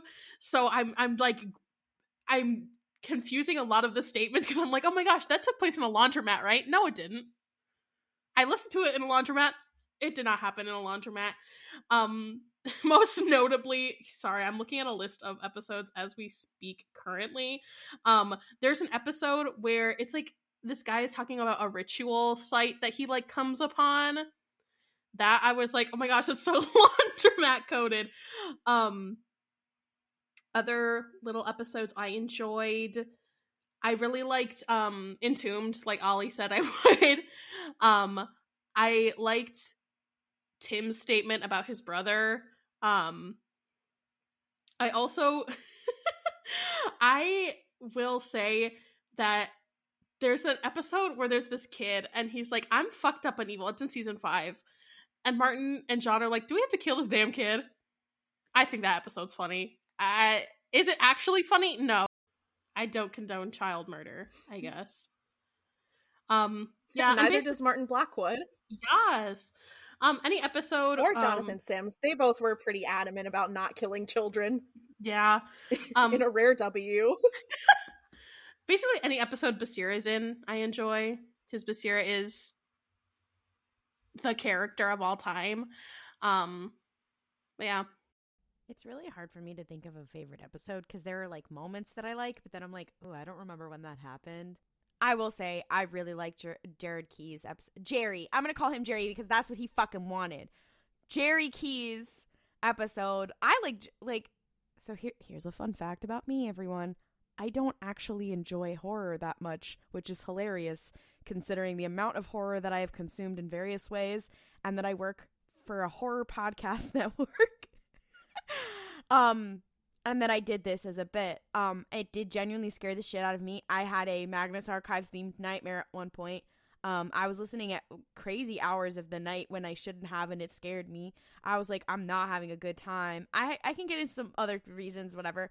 I can appreciate horror as an art. It's just not like what I choose to entertain myself with when it's me in my leisure time. I say that, and then I make TikToks about fucking Jujutsu Kaisen. So anyway, I'm just saying Eh, that that that is a horror manga, but um, contrary to popular belief, um, but um, that was one of the statements Jerry's statement where he's talking to John, where I had like a genuine emotional connection with a character. There was another one I I can't remember what it was. There was another one that was I want to say it was connected with the lonely, I who tend to be my favorite ones. Um, but it might be, but I might be wrong. Where it was, it was it was really existential and i'm gonna have to remember which one it was but the one with jerry like maybe it's because it was about a kid with mommy issues i don't know maybe i shouldn't jerry i like i get why tumblr.com loves jerry because i was like this man was wronged um i also really liked the actor one um the one with the masks um because he was like listen I just do I just do it because I love being on the stage. and I was like, oh, like it was so you could tell it was written from the perspective of people who also have been in the theater. Um it just I I I thought that one was really really cool. And I will say, actually, one of my favorite episodes of the entire series is the one about the prison. Um that one kind of ate where it was like, hmm, maybe the system is bad. I will say um one of the funny things about the Jerry statement where he is a book page, um, I actually knew about that statement long before I ever listened to the Magnus Archives properly. I just remember this while we were recording actually, because before I went back to the show uh, and like really properly listened to it, Ollie had told me about that statement and used no proper nouns of any kind. So I didn't know who any of the characters involved were, but they were like basically there's this guy who is inside of a book and this other guy steals him and these two people are like hey did you steal our friend who is a book page? And he's like no. And then he sets them on fire which like he wanted so like it's fine. And i was like and you're saying i should watch i should listen to this? This is like a recommendation. Okay. Um yeah, I remember being like, "This this is just esoteric and weird enough to convince you to be intrigued at worked. least." And I remember, I remember when you got to that episode, you were like, "Wait a minute, Gerard Keay is the book guy." um, that also reminds me, just like another, some of my favorite statements are basically one of my favorite, um, two of my favorite statements. I feel are kind of similar. I think it's technically four statements, all like all connected. Um, the I love everything that has to do with Trevor Herbert. I think he's fucking hilarious. I'm obsessed with him. I think he's I think he's a badass motherfucker. I, I didn't I didn't love when he was like I have to kill Jonathan Sims. And I and I love Daisy I listen, I love Daisy more than I love Trevor. So when she was like, actually I'm killing you, I was like, okay, fair. But the other one the other statements that I just remember that I love are the ones with Father Burrows. Um and those are ones uh in I can't. Oh my gosh, why can I not It, remember? um, it's in season uh, one. Des- de- it's in, I know it's in season one. Uh, Desecrated Host is the first one, I believe. Um. That one was like genuinely. Oh no, that's this. No, that's the second one. Desecrated Host is the second one, and Confession is the first one. So it's episode nineteen and twenty, I believe. that one is like. But I genuinely remember- sad. Like I, I was genuinely upset by that Yeah. one. Like no, that's that's because it's so early on in the show too. It's one that's like, God, that was really fucked up. Oh, oh, another statement I love that I just remembered is Manuela Dominguez, where she's like, "Hey guys, I'm like, I'm different, and I have religious trauma. Anyway, I'm gonna build a really dark, evil sun." On a space station. also, okay, I'm gonna say I basically all of the Daedalus Station episodes. I was like, I'm so bored. I'm so fucking bored. I'm so fucking bored. And then it all came together, and I was like, wait. I was not bored by those episodes. I did think they were so fucking funny though, because like, so the first one happens, and I was like, oh, that that's that's kind of crazy, like being trapped on a spaceship. That's wild. And then the other two happen, and I was like, I'm kind of obsessed with this fucked up spaceship that's just like kind of up there. The problem is that all three of the fears that it's associated with, I was like, me personally, I'd be fine. Rip to these other two people, but like I'd be okay. Um, the other two statements that I love because I think that they're so ridiculous and funny. Um, the first of those is Grifter's Bone because the concept of band so bad that you kill yourself is incredible. And the problem is that for a while, Ollie and I would like send each other music and be like, "Wait, this is so Grifter's Bone." wait, which one is um, that one? Grifter's Wait, Bone I is think in Countess Luann. Countess Luann needs to join Grifter's Bone, like do a feature on you- one of Oh, their. the- Grifter, the Gr- band. Countess. Count, I, ju- Yes. I just yeah, said the band. evil yeah. band makes you kill yourself. I do love the idea of the last thing you hear being "money can't buy you class." I love, I love that that's like what drives you over the edge. Um, the other statement that I think is incredible. It is a Gertrude statement, and um, basically she's trying to find out information on the unknowing, and these these people are like, "Hey, there's like some fucked up clown related stuff happening out in the countryside." And so she goes there, and they're like, "So the clown was normal. We do have this like really big evil pig, though, and it keeps, I think, eating people. I'm not really sure." And she goes, "That's really wonderful. You should I encase it in a big." in laughing a- at that one. she, Like, that she's, she, well, because this guy's like, "What do I do?" Woman who clearly has experience with the these monstrosities, and she's like, "I have a great plan. Put it in a big cube of concrete." And then she's like, "Okay, bye." which is a plan she got from Adelard Decker, the other best character in this fucking show. People do not no talk. People are obsessed with Jerry, and I love Jerry, but like we do not get half as much fan art of Adelard Decker, So and he is objectively. First of all, he is that bitch. He is Slay. He and Gertrude were collabing. Like he's that girl. I don't understand why we're not all hopping on the Adelard Decker train. I remember when I was listening to it the first time, I kept being like, I can't wait for more from Adelard Decker. And then I remember being like, oh, cool. He he got mentioned. And then they were like, and he died of illness. And I was like, okay. No, literally same. I was like, fuck you for having one of your like two black characters be so fucking slay and then sent to, to disease heaven.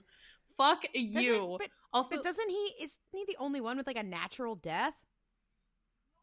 No, No. he's not of a natural death. He gets poisoned oh, by a fear fuck. illness. I can't think if I can't remember. But then he buries the guy in concrete. Uh, John Amherst, Actually, he buries him in concrete. I actually say, but that episode kind of ate. I, I that that episode, episode because eats. Adelard Decker's that bitch. no, wait, the that way he's episode, like, that episode freaked me out because disease is one of those things where I'm like, "Oh God, I can't think about that."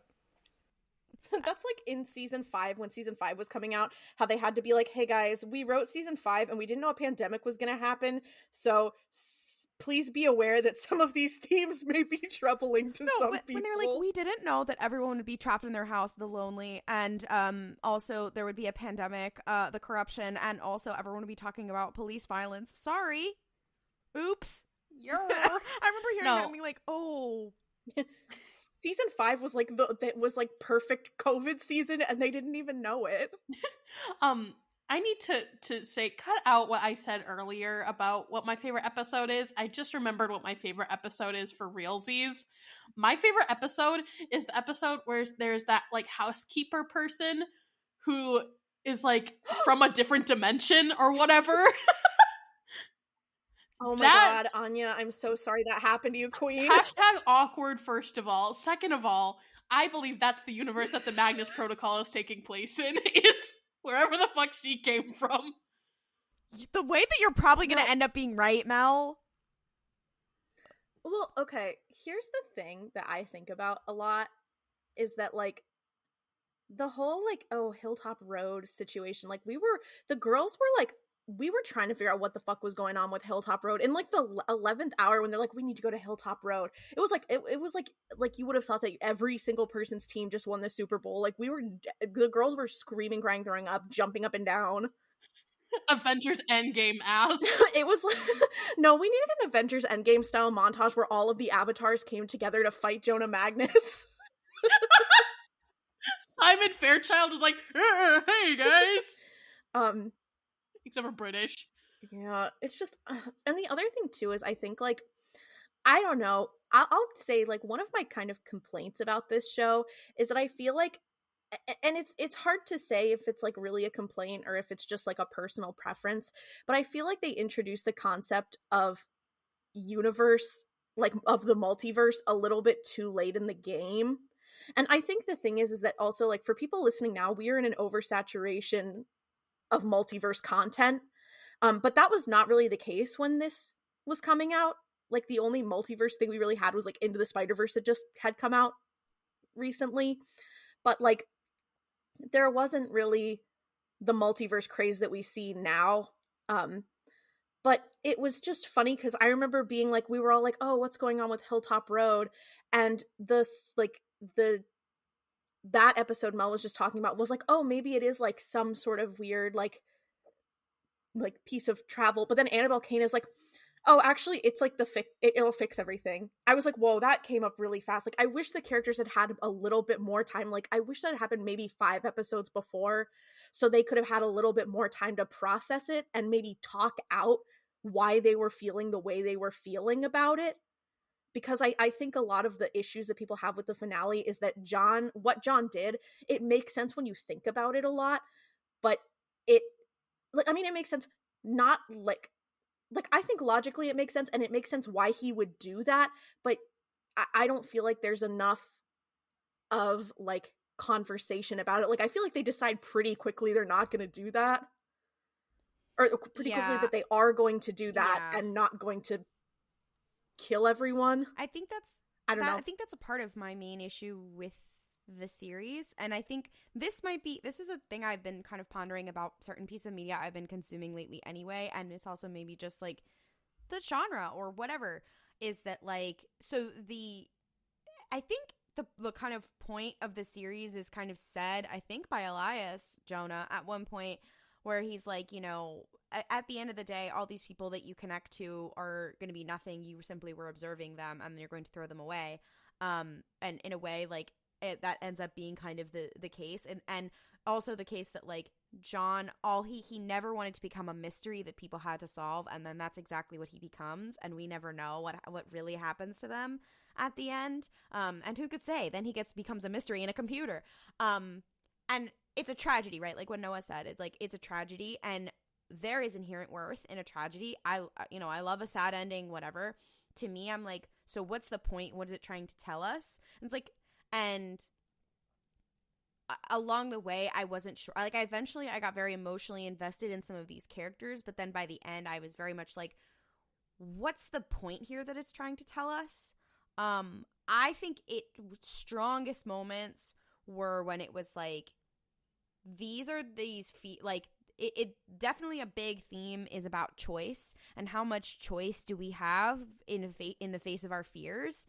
Um, and it, I think it had the strongest one when it was talking about that and the ch- and thing of like you know when we are we participate in systems that are bad and we you know we we use our fear as a as a reasoning like is that right and is that okay and when actually they do talk out the morality shit at the end and I was like, oh, they kind of cooked here, like with this moral dilemma. I, I that was where the closest where I felt the most meaning was. But for me personally, I think not with stories with sad endings or tragedies. For me, I'm very much like, okay, if there's all this strife in a story and there's all this um horror in a world, you know, what was was there was there meaning to it? Is like what is the point of telling a story where at the end of the day everything you tried didn't matter? I'm like because I don't know. Sometimes consuming stories like that, where that is the message to me, makes me want to kill myself. and I'm like, oh, great, thanks. And I'm like, I'm, every story does not have to be happy or inspirational in some way, but I'm like, I at least need. I've I've talked about this and actually in the relation to Jujutsu Kaisen when I talk about it because that is a story where everyone is constantly taking the L just all the time, and you're like, is is like, are we are we gonna get some meaning out of this other than people getting their ass beat, which is kind of what ends up happening in the Magnus Archives. Is like, wh- what is the meaning here other than people getting their ass beat? And I, it was hard to kind of tell towards the end. Um, I did, but I did really, I did really like the thing of like, what are our actual choices? Ironically enough, I actually am on the side of like, I don't think John actually had a choice, and he had a choice in his fuck ass choice at the end, but like, I don't actually think he had a lot of choice in a lot of these circumstances. Um, people, and he is obnoxious, but eh, eh, you can't blame him in a lot of situations. I just personally felt I think also the the point where at one point they're like, are there any entities of good things?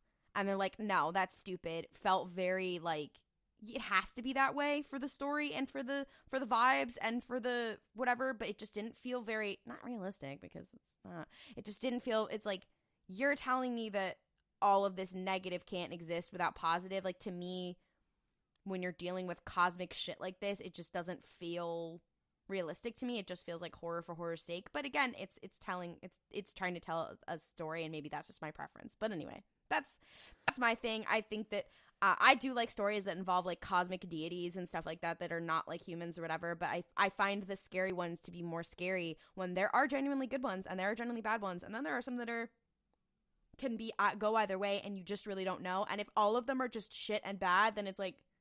Uh, um and it like and there's no nothing else in this world it's it's kind of i don't know it sometimes it grated on me a little bit but i was like no that's also the genre so I think my thing about that is is twofold. One is that I do think the show would have been diminished by there being like this um oh my god, what is the word that I'm looking for? Nope. Um no. Uh, I think the show would have been diminished had there been like good forces and bad forces because I think that it had the like thematically it wasn't about that. I think part of the reason why the ending feels a bit weird is because cosmic horror and existential horror is ultimately an unwinnable fight. Um, and part of what I think makes the early show work is that the characters are not winning. Um, they are subject to horrible forces that are beyond their comprehension, and thus they consistently fail to do anything about those forces. Even the humans who get involved in that are no longer people by the end. I think the other thing is like people are like, oh, the avatars have powers, and I'm like, part of it is the avatars are not human anymore. They they are specifically no longer people. They're they're collective forces of will by these things. Um, so I think the problem that I have with season five is like John and Co kind of start to win. Like they're annihilating the the avatars and they're making their way towards this this thing at the very end of it. And then rather than be met with inevitability and failure, I don't know if that would have made a better ending, but I think it would have been a more thematically consistent one. They're given an out. And like at the end they tacitly sort of I think win is a strong word because obviously it comes at great consequence, but I don't know. I think when you introduce world ending consequences into your story, and then the end of that story is you reverse the end of the world, it feels like kind of a cop out. Like you weren't ready to stick to your guns on, like, we're fucked. That's what happened. Oh, See, I think that it actually is kind of more tragic the way that it happened. And this is kind of why I'm like I'm I'm still trying to figure out how I feel about it having a potential sequel that covers what happened to like if if what happens in the Magnus Protocol is like, oh, here's what happened to John and Martin, I'm gonna be like it's not that I am not interested, like I'm still gonna be listening, but I'm like I feel like it uh, kind of undermines the end of the Magnus archives. But I think something that's so tragic is that like there's no winning for John. He is not gonna win. Regardless of what happens, he is not gonna win. And Martin, who has thrown in who's given him everything is also not going to win. And i think that uh, the fact that you know the the show ends not with the end of the world but with the people in this world condemning those in another. And i think the concept of that is so much is so tragic in saying like it is a choice. Do you choose to pass this suffering on to someone else? And to be fair i do get the logic. I do get the like like as the squad, as the girl boss squad was saying of Melanie, Georgie, and Basira, as they were saying, and Martin, he's an honorary girl boss. Like they were saying, like, hey, this we don't actually know that this is going to condemn those worlds because they may figure something out, and that's fair. But I do think that it's it, it is the the struggle that John is saying is like John inherently believes that he has caused so many people pain and he is saying like because his whole battle is like first of all it's so funny because like he was like i was in a coma for six months. And then he comes back from being in a coma and everyone's like oh fuck you you dumb bitch you weren't there. And he's like yeah i was in a coma. But but he still feels like it's his fault. So i i think that the ending is actually very it, it is about choice and it's about his choice to say like i'm not gonna do this to anyone else. I'm not going to let anyone else die or be hurt because of me. And then it's funny because it is about choice. He chooses that, but that choice is still taken away from him. He is still he is still uh just a, a piece of a machine. He still ends up not being to make his own decisions. And I think that is somewhat more that is somehow way more painful in the end. And I think that that and lends itself to the tragedy more than if the world had just stayed fucked up. So I do think it works on the level of being a character driven tragedy. And I think I, I like the ending in that sense. I don't think it works as a good horror story ending, I guess is my is my gripe about it. I think because Klaudia's like, what's the point? And I guess my thing about that is I'm like, I'm not sure that there is like a strong central moral, but I'm also not sure that classically tragedies really even have those. Like I think this functions as like a Greek tragedy where it's like had the heroes been better people and made better choices and you know if if these characters were anyone but themselves this might have gone differently but they weren't. And so this is sort of how things end up because it already happened and you have no influence over that. So i think it works as like a character tragedy. My beef is more like i almost wish that it had like committed to the bit and been complete existential horror where you have no resistance to that, but I'm also into that sort of thing. So I'm not certain that it would have made a better ending. It's just like a thought that I had. And in fairness to it took me a hot minute to like the ending of this show because for so for a while I was like that is is kind of ridiculous. Um and it pissed me off, but it sounded like it pissed a lot of people off. So I was not alone in that feeling. I will say again, it's something I said like as we've talked, but I really did not like the ending when I first listened to it. But again, re-listening to the whole show with what with what happens in mind kind of recontextualizes everything because I think a lot of people and especially like this happens a lot with like shows that get popular on Tumblr and get popular online in general, but people end up making like the classic joke of the Magnus Archives is a workplace comedy, where which I think is funny because I, I do agree, I love the meme, but I think it's like a lot of people play into this idea of oh well we're rooting for our characters to be happy in the end and when you go into or we're rooting for like the characters to win people weren't thinking about it as cosmic horror they were thinking about it as a standard narrative or as a standard like fantasy um fantasy realism narrative. So I think a lot of people were taken off guard by the ending being so fucked up. So when I and you know, I was in the fandom when I was listening to it. Like I was I was um seeing all the meta people were writing.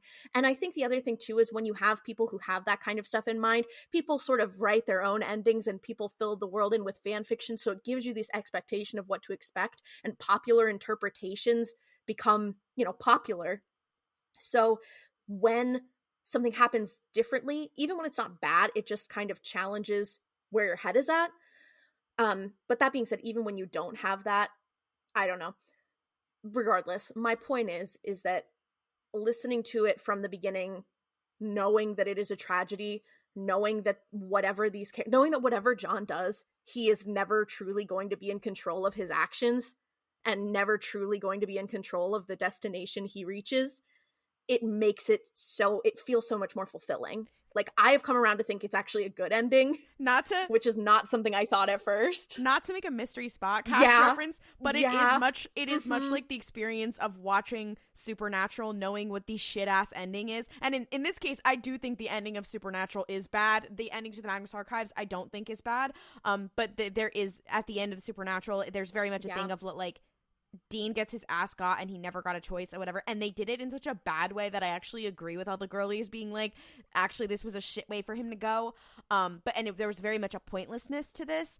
Um, in a way that was very, it, and they're both horror, whatever. I will say, I went into the Magnus Archives. I knew that it was a tragedy in some way. I expected it to be. I knew that it had sort of bittersweet, kind of weird ending.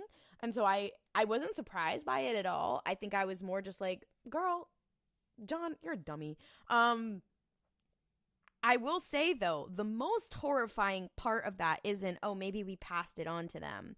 The most horrifying part and the scariest part to me is like when they propose, you know, what if we just um what if we just find a way to ma- bring our world back to normal and then we like basically we just kick the can down the road and like we stop them for now and then they might do this again. That to me was the most horrifying scenario because it's basically like they never leave. And to me that that is cosmic horror. I i was very much like and then when at the end basira is like i don't know if you're listening or whatever. And the idea i what i hope the magnus protocol eh, talks about is like the most horrifying thing is that you can never defeat them. They will always be there it doesn't matter where you go it doesn't matter what universe you're in those fears are always going to be there because they are built from our thoughts or whatever.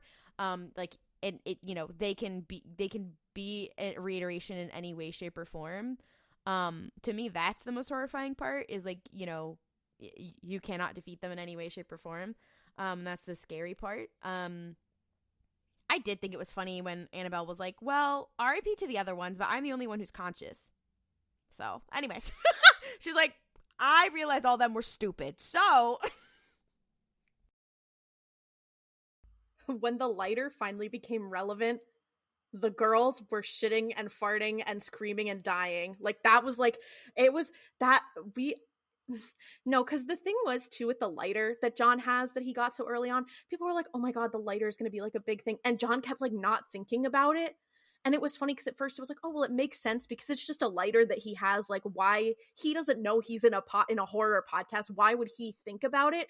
But then it's like, was the web manipulating him into not remember not thinking about it to like look over it and that's kind of my interpretation is that he was just kind of like I, like i think the scary thing too is that you know like and they cover this a little in like season four especially where john is like have i been manipulated or has this been my own choice? And it's like ultimately regardless of if whatever choice he made he he was manipulated into ending up a certain way.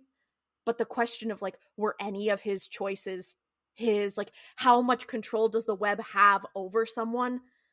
I think that's a really interesting theme too that played into the end that played into the whole story like an overarching fear and I mean, t- I'm gonna be honest. I did forget about the lighter, so when it came up, I was like, "Oh yeah, the lighter!" and I I did not realize how important it was. I was like, "Shit, guess I was not paying attention." Um, shout out to me. Um, but I will say, I think that that is probably one of the most compelling parts of it is like what really are our choices because also the web is built from our own fear in a way in a way it's an Ouroboros in a way anyways um i think that's also why some of it was a little predictable for me which is fine if it's predictable i don't care actually same with noah said i don't actually care there were i think that's why I was interested to know what were some of the moments Noah that you said surprised you because I wasn't actually surprised or shocked pretty much ever when they were like, "Oh, actually, the, the villain was the web." I was like, "Yeah, girl, I could tell." Um, well, I mean, that was definitely one of them for me, just because I was like, well, I mean, it was less of one as soon as Annabelle Cane was like, I've been in this weird mansion. Who knows what I'm up to? I was like, oh, Slay, okay. Um, let's see. Other moments that I found, surpri- I don't know. Now I can't think of like really any, to be honest. Um, I had a lot of moments that I was like, oh, that was really cool, but I guess shock might be the wrong, the wrong word. Um, yeah, I don't, I don't know. Um, there were a couple that like actually did scare me, which I think we should talk about in a second because I'm curious, like which of the fears you guys are are or are not afraid of. Um, one of them that one of them that did actually give me like real fear, and in fairness, it's because I was really high. Uh, but there's this episode, and this gentleman is like, the darkness in my room is trying to eat me, but if I stay under this blanket, I will be totally fine. And at the end of the episode, it's like, actually, you are not totally fine. And he gets fucking murdered by the darkness. And one time I did a lot of edibles, and I woke up in the middle of the night, and I was like, I'm gonna get fucking murdered by the shadow on the wall. Like, it's so over for me. And then I kept trying to go to bed, and I was like, surely if I go to bed, and I was like, but that's what he thought he wasn't safe any minute now. like, that one scared the was. shit out of me. I was like, "Oh, oh, this is it's getting me." And then I had that that nightmare where I and then I like woke up and I was like, "Ah, my foot! It's out of the blanket." I had a nightmare that I had to talk to Jonathan Sims. Just kidding. That would be a nightmare though. Like for real. That's like Tim Stoker. So true. I feel like this show was a lot like the cho- trolley problem, except for there was only one track the entire time. Like the whole thing was that there's an illusion of a second track. Um, so like I don't know, I was just vibing with it. I enjoyed the ending. I had no problems with it on my initial listen. I was just like, oh, wig. Anyways, and I think that also, I, I think that's a little bit of having the the benefit of like knowing that there's like the Magnus protocol and there's going to be more perhaps connected to it. We don't know, of course, of how connected it's going to be, if at all. Um, but I was just kind of I was satisfied with with the ending of like. I, I will say the multiverse thing. I much like Taz Amnesty, it kind of like took me by surprise. Where I was like, "What? No, wait a goddamn minute! What are we doing here? How did we? How did this become the plot of the movie?" Um, but I don't know. I I liked it. I will say an episode that freaked me the fuck out was Lost John's Cave. Is that what it's called? I almost called it Long John Oh. Silver's. That one was that one was one of the first ones I was like, "Oh, this is fucked up and crazy." I listened to that episode one at the laundromat, so of course I associate with the laundromat. But I also I went to the laundromat and I went home and I continued listening to the episode. I was putting laundry away by myself, but I was in our closet listening to that episode, and that was so fucking scary. I don't know why I did that to myself. Never again. Say, Yeah. I, I will say the the multiverse thing. I think it didn't surprise me because when they were like, "Well, these entities they come from outside of our reality," and then they were like, "Well, there's other realities." I was like, "Oh, well, we already established that." I guess I don't know. I guess I've consumed enough that I was like, okay, and who was shocked? I, I would be shocked if we had major cosmic entities and then we didn't have other realities. I almost was like, No. yeah, of course. Duh. You know, actually, what, what the biggest shock to me in this series was? We've already talked about it, but I do need to reiterate how shocking, how this was like literally my 9 11. I'm sorry. We've already talked about it in this episode. However, I need to reiterate that this was my fucking 9 11. Helen Richardson being maybe a Tory.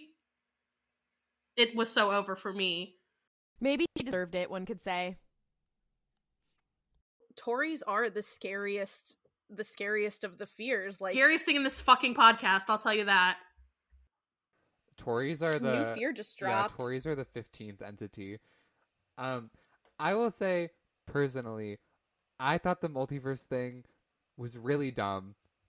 I'll say it. I thought it felt weird and out of left field and such like a weird way to end to be like, guys, there are other realities. And I'm like, okay, I'm certain that there are, but this podcast has been like five whole seasons of really interesting horror and then at the end to be like who knows where they're from? I'm like it doesn't really matter where they're from. And it also felt very weird at the end to be like there's a nice little exit valve that we can just flush and all of the horror will just sort of leave. Now the best part about the multiverse thing is the fact that canonically after everyone is safe oh my god ollie what is the name of the avatar of the vast who's hanging out all the time? Is it Simon, Simon Fairchild? Fairchild Yes, that they all yes, beat the yes. shit out of blue fucker? At the at the end of the Magnus Archives, when everyone is safe from all the fucking entities, they beat the fuck out of Simon Fairchild, and that is the best part of that ending. is literally they're like, "Did you hear what happened to Simon Fairchild? I hear they like beat him to death." I just I also like the idea of Simon Fairchild who's like old as shit suddenly like has no powers anymore and is like oh no another one of my favorite Tumblr posts that's like Simon Fairchild after getting someone to go up somewhere really high. Oh Simon, you son of a bitch, you've done it again. like uh, I think okay, the one episode with the um oh my gosh, why can't I remember the cable car? Um where it's just Simon Fairchild shaking a cable car. That shit was funny. The fucking cable car is one of the funniest episodes because like I was in a cable car and then all of a sudden I was still in the cable car. Like here's the thing, and I want I think this is a good point to open up this discussion into because some of the fears to me personally are just not that scary. Like so I'm just to get us started on this for a, a recap for all involved. I figured I would just list out the 14 of them so that we all know what we're working with. So the 14 canonical fear entities in this show are the buried, the corruption, the dark, the desolation, the end, the eye, the flesh, the hunt, the lonely, the slaughter, the spiral, the stranger, the vast, and the web. Um, many of these to me do carry some degree of like real fear. Several of them just don't on any level, and one of those is the vast. The concept of the vast being scary is so fucking funny to me. Um because and it, mind you, this is specific because for example, the ocean being in, being a piece of the vast that does fuck with me because it's very deep and very dark. Space, do not care. I'm gonna be forced to do infinite skydiving. Where do I sign? Like the cable car, I'll I'll take my seat. I'll chill out. I don't really care. Like whatever. Do you guys remember when Peter Lukas was like, Martin, I need you to read all these statements about the extinction? And Martin's like, whoa, this seems like a really big problem. And then Elias in the end of season four was like, it's actually not. It's No, I- actually not, you dumb idiot. And then in season five, they're like, well, actually, it was real. And you're like, what? Elias, you liar. Well, that's kind of his his that's kind Well, of his that's why thing. he- he's not Um, called that is his thing. He's not called a truthist. I will also say A truth um, is. Not not he lied. She she believed he lied. God. so true.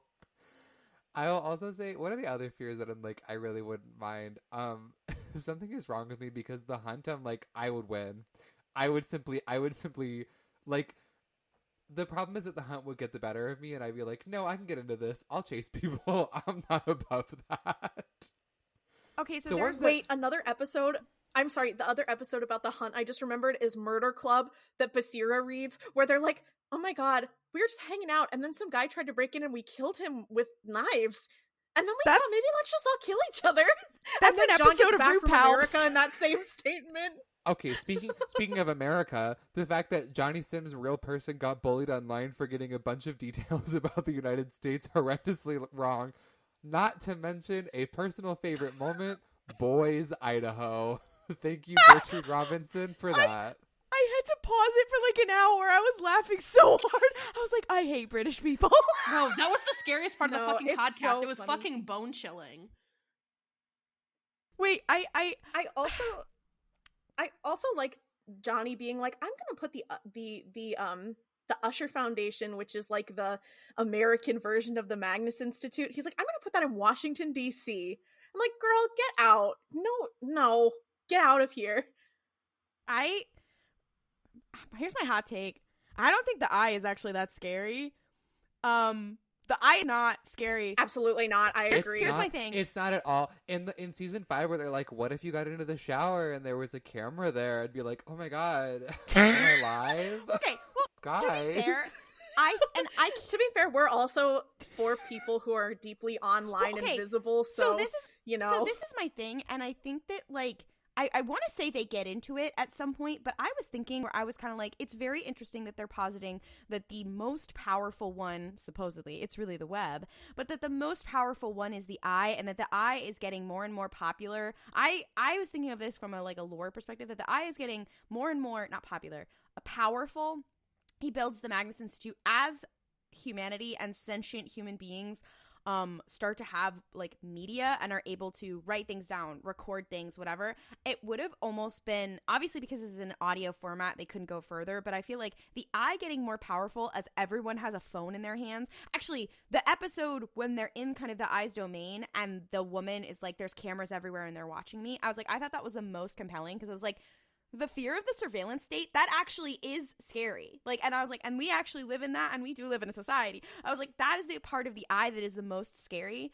I also between not the eye not uh, the eye and the spiral. The spiral is the one about manipulation. I was like well i have a I have a fucked up and crazy. I was like, I have a fucked up and crazy family, and I have been on social media since I was 15. The eye and the spiral cannot scare me. Oh, Let someone's me- gonna tell me, someone's gonna gaslight me. Well, my mom does that every day. Grow up.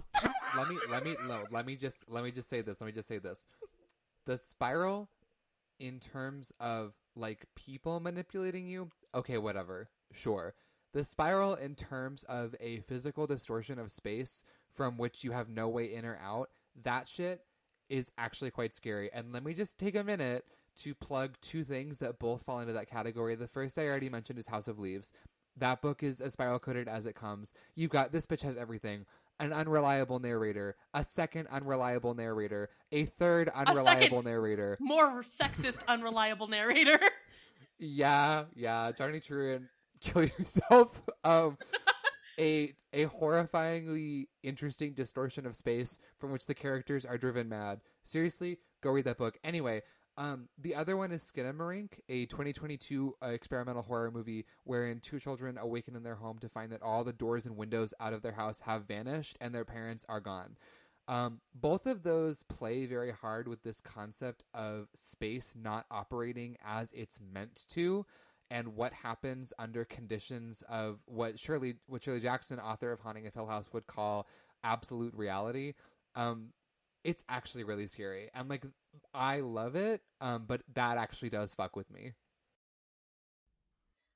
I was gonna say, speaking of something where there's no doors and you can't leave, the one that I personally find the scariest, um, and one of the ones that I feel like I feel like a lot of these like are scary, but I'm like when I hear about them, I'm not really scared. Not true with the buried. The idea of being in an enclosed space, the ba- like I- will say consistently, the buried statements are the ones that I'm like, oh, this is bone chilling. I feel sick to my The stomach. buried in the corruption for me is Um, like, oh, Yeah. No, I will say Mel mentioned Lost John's Cave earlier. I'm like, that is one of the most fucked up statements. And I think I think that like the one with John and Daisy um entombed when they're like in the in the coffin, that is such a good statement because it's like so the, the acting in that episode's also really good. I'm like, man, you'd think they actually put those two in a in a in a uh into ground. They put them in um oh my gosh, a, a hydraulic press. Ooh, I want to put Jonathan Sims' character in a hydraulic press. I will say the best buried episode. I believe it's episode two. Um, of yeah, yeah. Mhm. Um, Joshua Gillespie, shout out to you. You are the only sane character in the entire Magnus Archives universe because he's like, I keep waking up trying to unlock this box, so I'm just gonna put the key in a Tupperware full of water and put it in my freezer, and No, it literally. works. No, literally, so I was like- I was like, you are a fucking. I was like, you are built different. I, I was like, finally. the fact that the fact that he never comes back, that that's the last mention of him. I'm like, I'm rest in peace to like John and Martin and whoever. But like, if he had shown up, if they had run through his domain, he would have been like, okay, cracks his knuckles. Let's fix it. Let's go figure it I out. think Basira. like, I let's think stop the. Uh, let's stop this. well, Basira kind of did the same thing during the unknowing. She was like, "Okay, well, I'm built different. I'm just gonna logic my way out of this." And I was like, "Yeah." she said, "What if I leave?" what if we just? She was literally like, "Go pick." She's like, "Like go piss, girl." no I, so i will also say i think that there's this whole thing of that like maybe all of the fears are connected to each other in a way um because i think the issue of like being trapped in a space like the spiral um and then also the buried is a similar reason to why uh, the vast is scary to me because it's it's not that like the space itself although i am afraid of heights um it is be, that you are trapped there infinitely. I think that's also why the space episode the ones on the, the the the one on the Daedalus where he where the guy is by himself scared the shit out of me. I will also say if you like the Daedalus episodes you need to go listen to a podcast that came out before the before the magnus archives wolf 359 that that show is funny and then it's fucked up and then it's scary and then it just wildly flips between the you have to listen to wolf 359 and a quick plug for another horror podcast that um if you witnessed the thing that happened on twitter where the one um twitter user who like trigun recommended that book um and and what the book uh how, how to lose the time war which is a really good book um apparently that twitter user heard about that book from the q&a of a podcast called the silt verses which i started listening to after the magnus archives. Um johnny sims is like in a random episode by the way which i gave me a fucking jump scare because you know what he's doing in that episode? He's working with his coworker inside some form of institute and they're recording st- like statements about experiments that they're doing on people and i was like jonathan sims? What are you doing here? I mean he's in a lot of podcasts but um it was just very funny to me. But actually, an episode of the Silt Verses that I just listened to was one that was about like where they are trapped in something. Um, in this one, I think there's this guy who uh he he gets he gets trapped by this god into thinking like he gets trapped in his own house into thinking that his own house is a performance and he can't leave because he always has to perform um and like that once you enter the house you're on the state you're like you're in the theater and you can't leave um and it was actually fucking scary. Um i was like oh and he like he's he's like narrating it as if he's reading stage directions the whole time. I was like oh this kind of eats. Um anyway listen to the silt verses it's a really good podcast. Um actually so i don't know why i think you would really like the silt verses you might actually like it better than the magnus archives. Um, I tried it it's- once and I didn't like it. really? It was years ago, so I don't actually remember why I didn't like it, but I remember being like, "Oh, okay," and then turning it off forever. It's- But then it's very again, good I did that with the Magnus Archives, and here we are today. So who knows? Yeah. Anyways, um, I think the vast is scary because it's just like, well, guess I live like this now. Like when the guy in the Daedalus was like, "Guess I live like this now," I was like, oh, he's just like me for real. The problem with with the Daedalus statements to me is that one of them is like, and there was a really big hand, and it was like so big that like it like covered space. Me personally, I'd be like, damn. Anyway, like that just do- that just like does not bother me. I will say, um, the lonely doesn't necessarily bother me, except for the episode about the woman who becomes uh lost in like the infinite suburb and is like i'm pretty sure if i sleep here i will have to like stay here and kill myself um that fucked with me although i'd be lying if i said that that was the best lonely moment because the real best one is that peter lukas was like i'm gonna do a ritual and so he just builds like a bad apartment complex and instead of gertrude's usual plans of like ritualistic magic or like having to do some weird shit she just calls the guardian and is like, yeah, this apartment complex is like super terrible, and it gets like shut down by the city, and that's that. Okay. Also, I'm sorry. The fact that that doesn't even get an entire episode dedicated to it, it's just something that he mentions to Martin, I think. it's like, oh, okay. Peter Lukas being like, "What if I just trapped people here because I'm a landlord?" That he's the most evil character by far. I, I mean, we have we have Jonah Magnus who's killing people, and we have the entities, and we have you know the cops, but the evil landlord Peter Lukas. um, no, but the, that episode also, I it uh, it's it's a real testament to the power of journalism that she was able to get his ass, and she wouldn't have been able to do that today. Much to think I- about. I will also say um, one thing I like about uh, Jonah Magnus and about like the eye in general is that pretty much every other avatar has like a mechanism by which they can kill or harm people. Jude Perry, who we haven't even gotten into really in this episode, um, is like I can set you on fire. Um, any of the avatars of the corruption are like get disease, bitch. Like there's a lot of things that they can do, and then avatars of the eye are like I do have a gun. Uh, and that's that's kind of where like they're like I know everything about you, and what I know is that I have to shoot you with a human weapon because I have no other way by which to kill people. That's why Gertrude adapted, overcame. She had that motherfucking thing on her. You know, she was doing that. You know, she was like, I'll turn. Remember when that one guy from the Lightless Flame was like, I'm here? And she was like, I will literally turn you into. into Fucking sawdust. yeah. I there I, I saw you. this Tumblr post and I can't remember who posted it because it's been like two years since I saw it. But it was like Gertrude Robinson walked up to the existential horror and was like, "Yes, I am locked in here with you, but more importantly, you're locked in here with me." Like she was, And you you know Johnny Sims based has had to have based some of that on his real mom. Like you She know that, that some of that was coming from her. I'm like cuz I feel like Gertrude is the most solid like character in the whole thing. Like the whole like she Mhm. is so like she, she's the one who had like I immediately got her like her personality her whatever. I think it's cuz we are learning about the shit that she did and that's what builds the entire thing.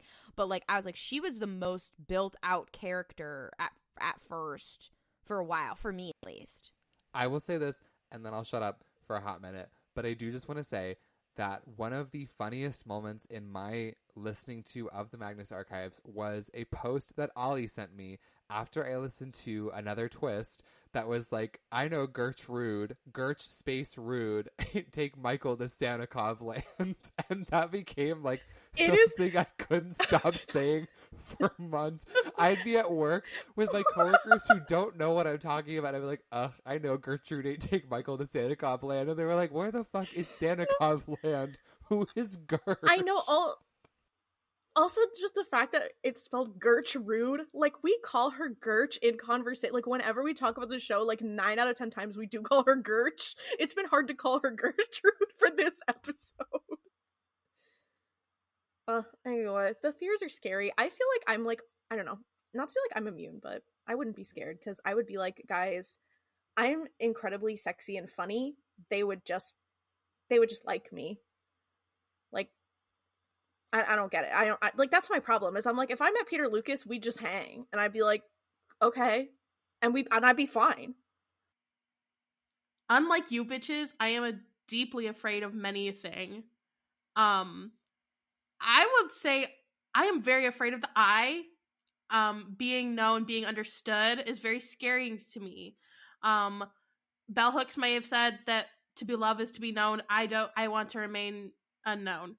So uh, fuck a you. Um I just think that all of this stuff that it says about surveillance just hit a little bit too close to home, too real. Um, and that I found scary. Um, I'm trying to think. Yeah, that's that's my takeaway from this series was that the real thing that we should be scared of are the friends that we made along the way. So take that as you will. I don't know. I think surveillance. I've been reading a lot about state surveillance is the problem. So I think maybe this is just like um like a, a hindsight thing where I'm like, I know the eye is freaky as fuck. I don't like Elias Bouchard.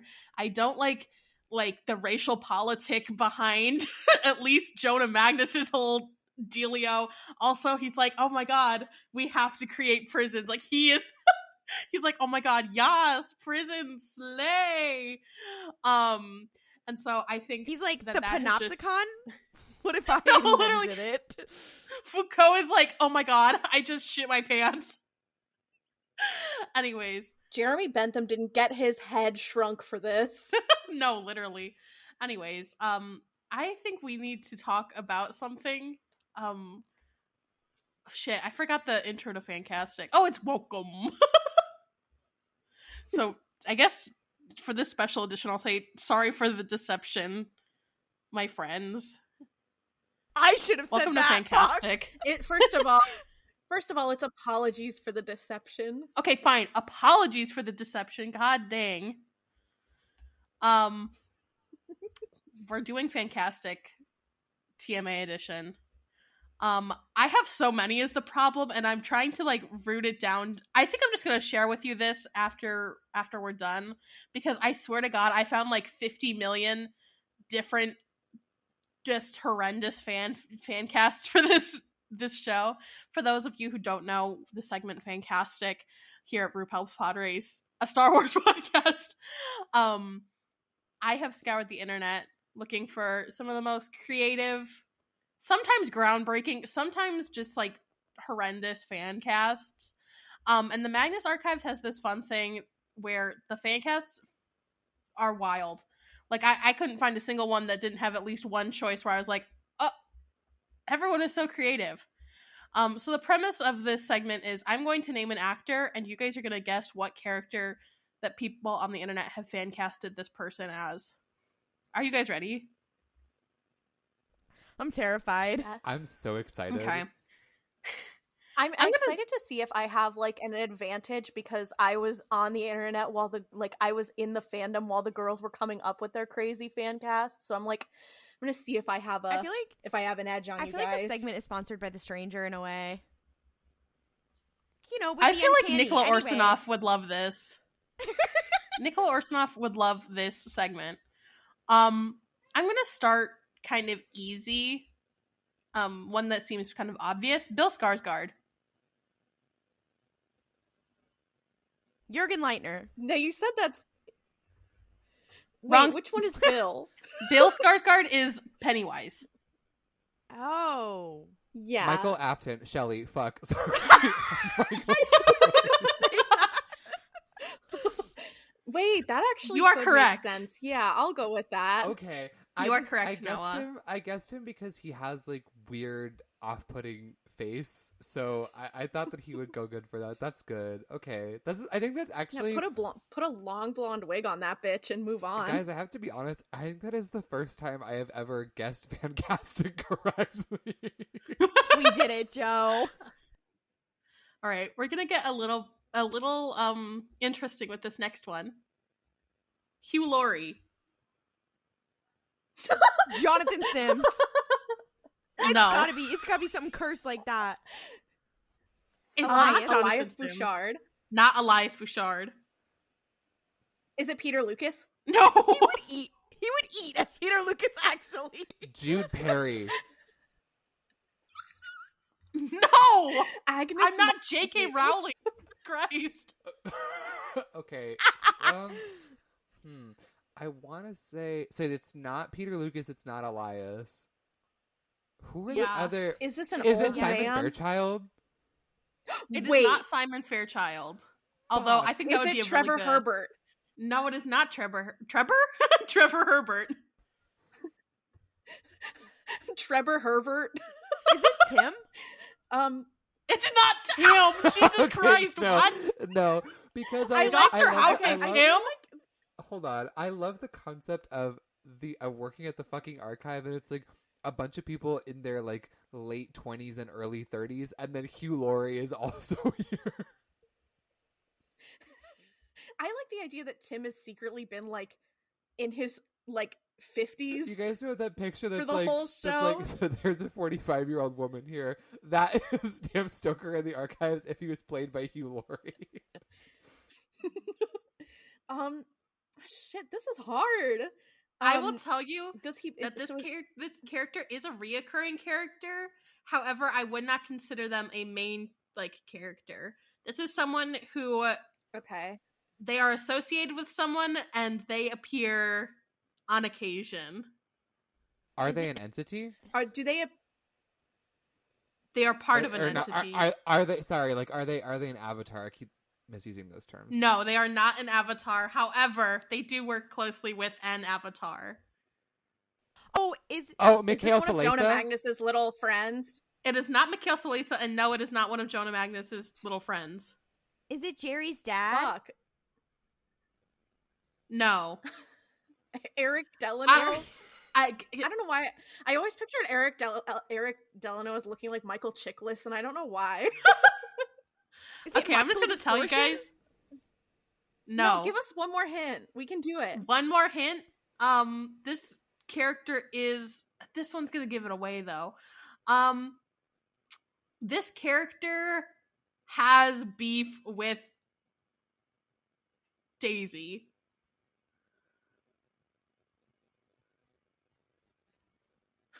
Ooh. Um, So it is Breekon. is it one of Greekin? I okay. I almost guessed. I almost guessed that, but I was like, aren't they supposed to be like these like big burly dudes? Like they're not like. That They is are! hilarious. That's amazing. Wow. It's- Now I just question who is playing Hope in this AU. I love the idea No, that's of exactly Hugh what Laurie I'm showing saying. up and I love the idea of Hugh Laurie showing up and being like, "I have this weird box for you. Please ignore my business associate. Goodbye." Oh, I've got this weird box for you. No, that's how they Him talk. doing a, as every time they're like, he's doing a bad Cockneyed accent. so true. Oh, Um, that, this next that one was like too much. this next one is bone chilling. Um, Florence Pugh. Daisy. Yes. Young, wait, what? Yes. I love the, Daisy I love the idea. I love the idea of Daisy doing the Florence Pugh cry face, where she has that like horribly strange frown, like the pouty lip. You know what I'm talking about? Yeah, like the where her mouth is shaped like an upside down C. Yes, exactly. Oh, that's Um, so funny. Daisy oh, Tonner wow. starring in Little Women is crazy. At pretending to be a 12 year old in Little Women, like Florence Pugh is like, yeah, I'm 12. It's like, girl, who was buying that?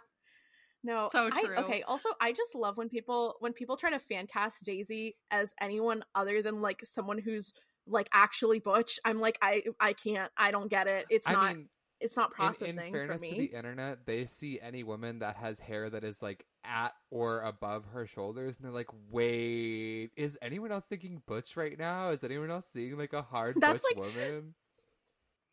That's what like people when they see Renee Rapp they're like, oh my god, she's a mask lesbian, and it's like, is she? No, okay. That's the number crazy. of the the number of tweets that are like Renee Rapp is like a low key like a hard butch. Like I honestly like she's so masked. What I'm part like, of Twitter You... are you on?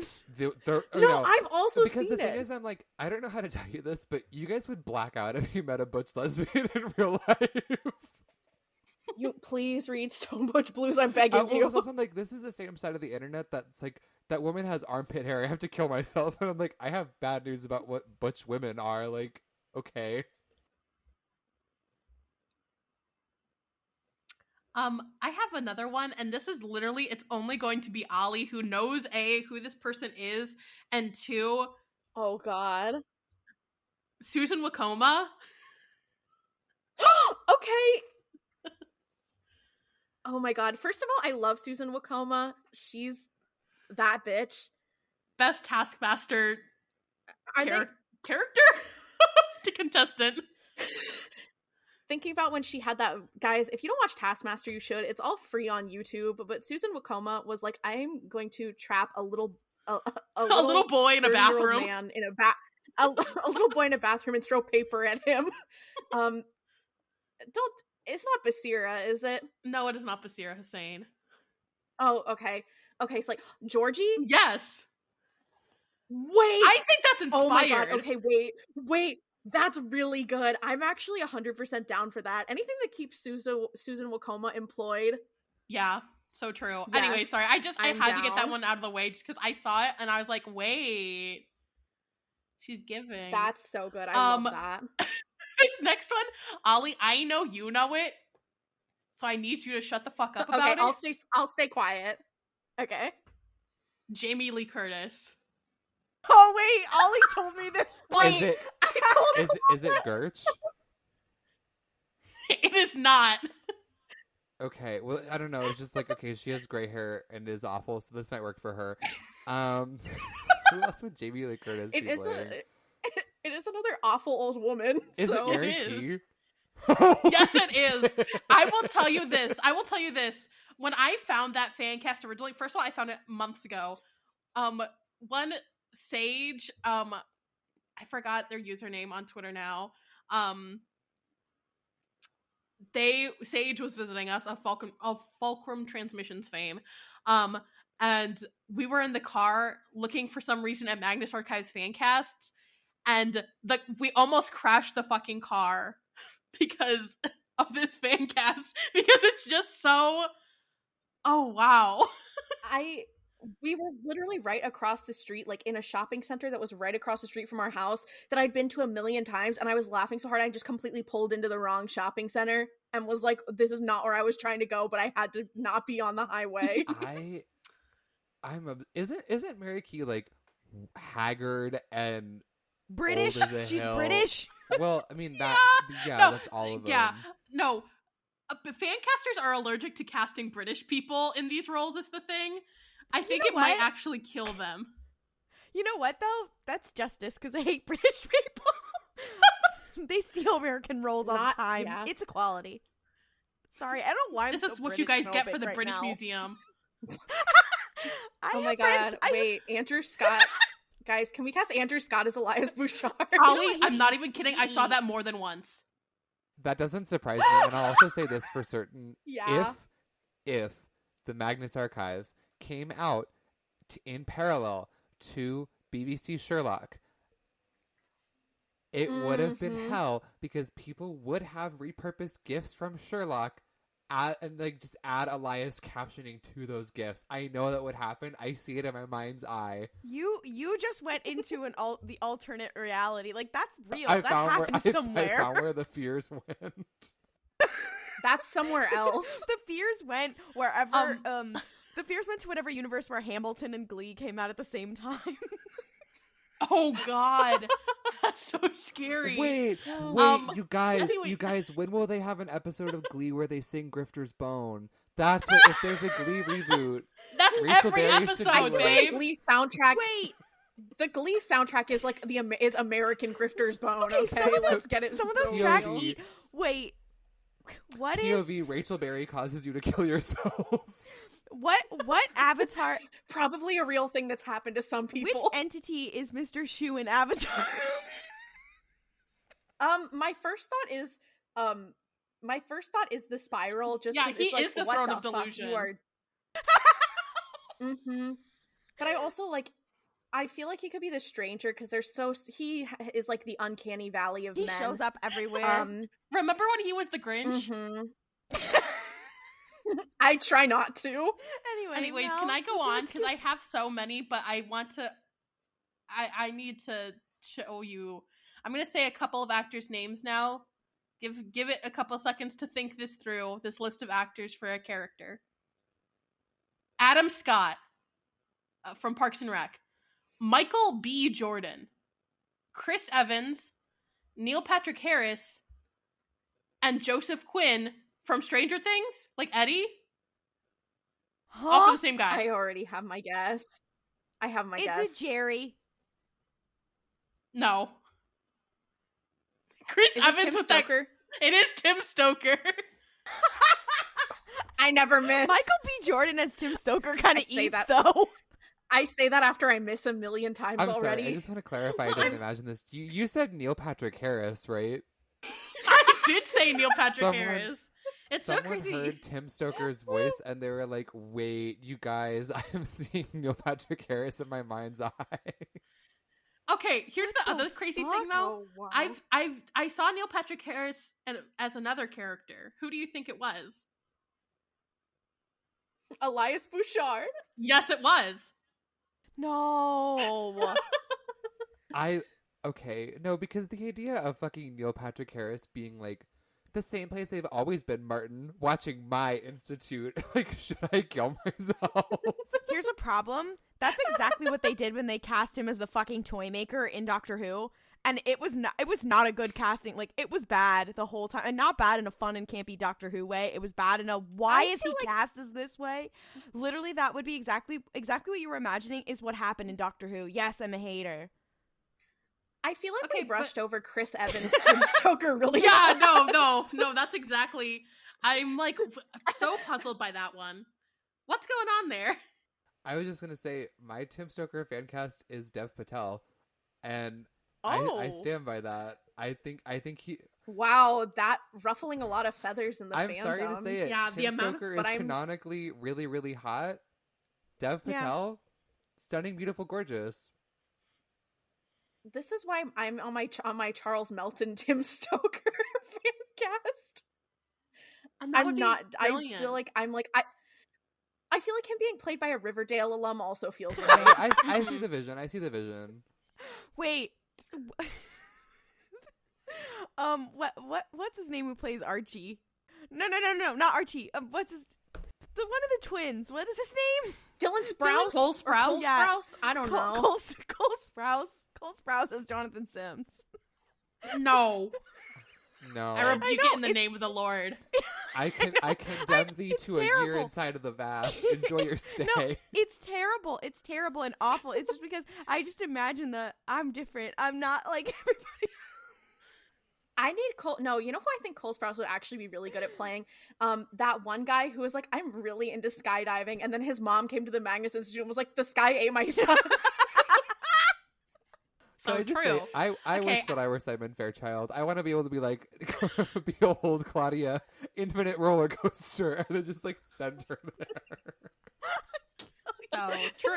Thinking about when Mike Crew. Think about when Mike Crew does that to John, and he's like, "Oh my god, you bitches keep coming to my house. Goodbye. You're going to be falling now."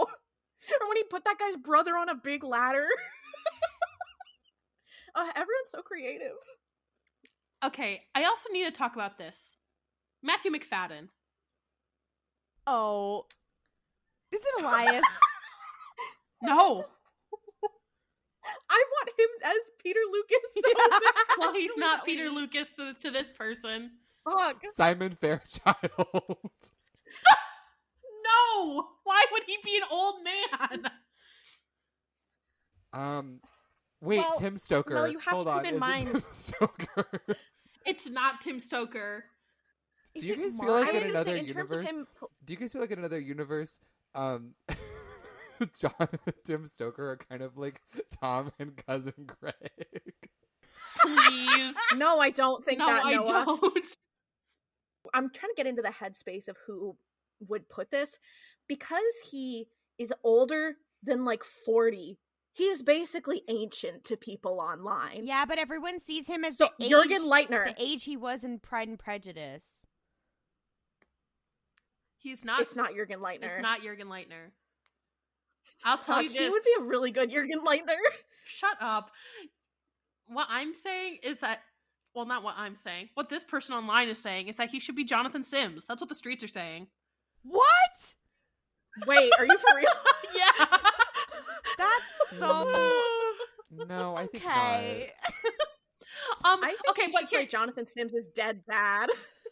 so true. I need. To, here's the last thing. The last thing I'll say.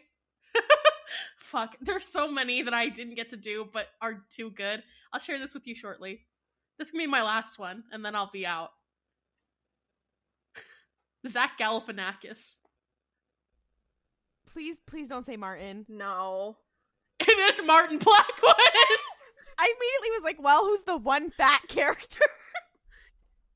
Wow. Martin, I'll wow, save it says a lot about society. I mean, listen, no disrespect to Zach Galifianakis. I just feel like there are other actors who may do the role better. oh, I- like you know how someone else said Andrew Garfield, or perhaps even Freddie Wong.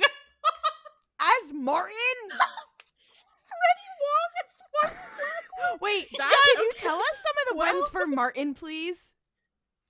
Yeah, here I'll just read the ones that I got. Just and once again, I did this uh, basically 20 minutes before we started recording.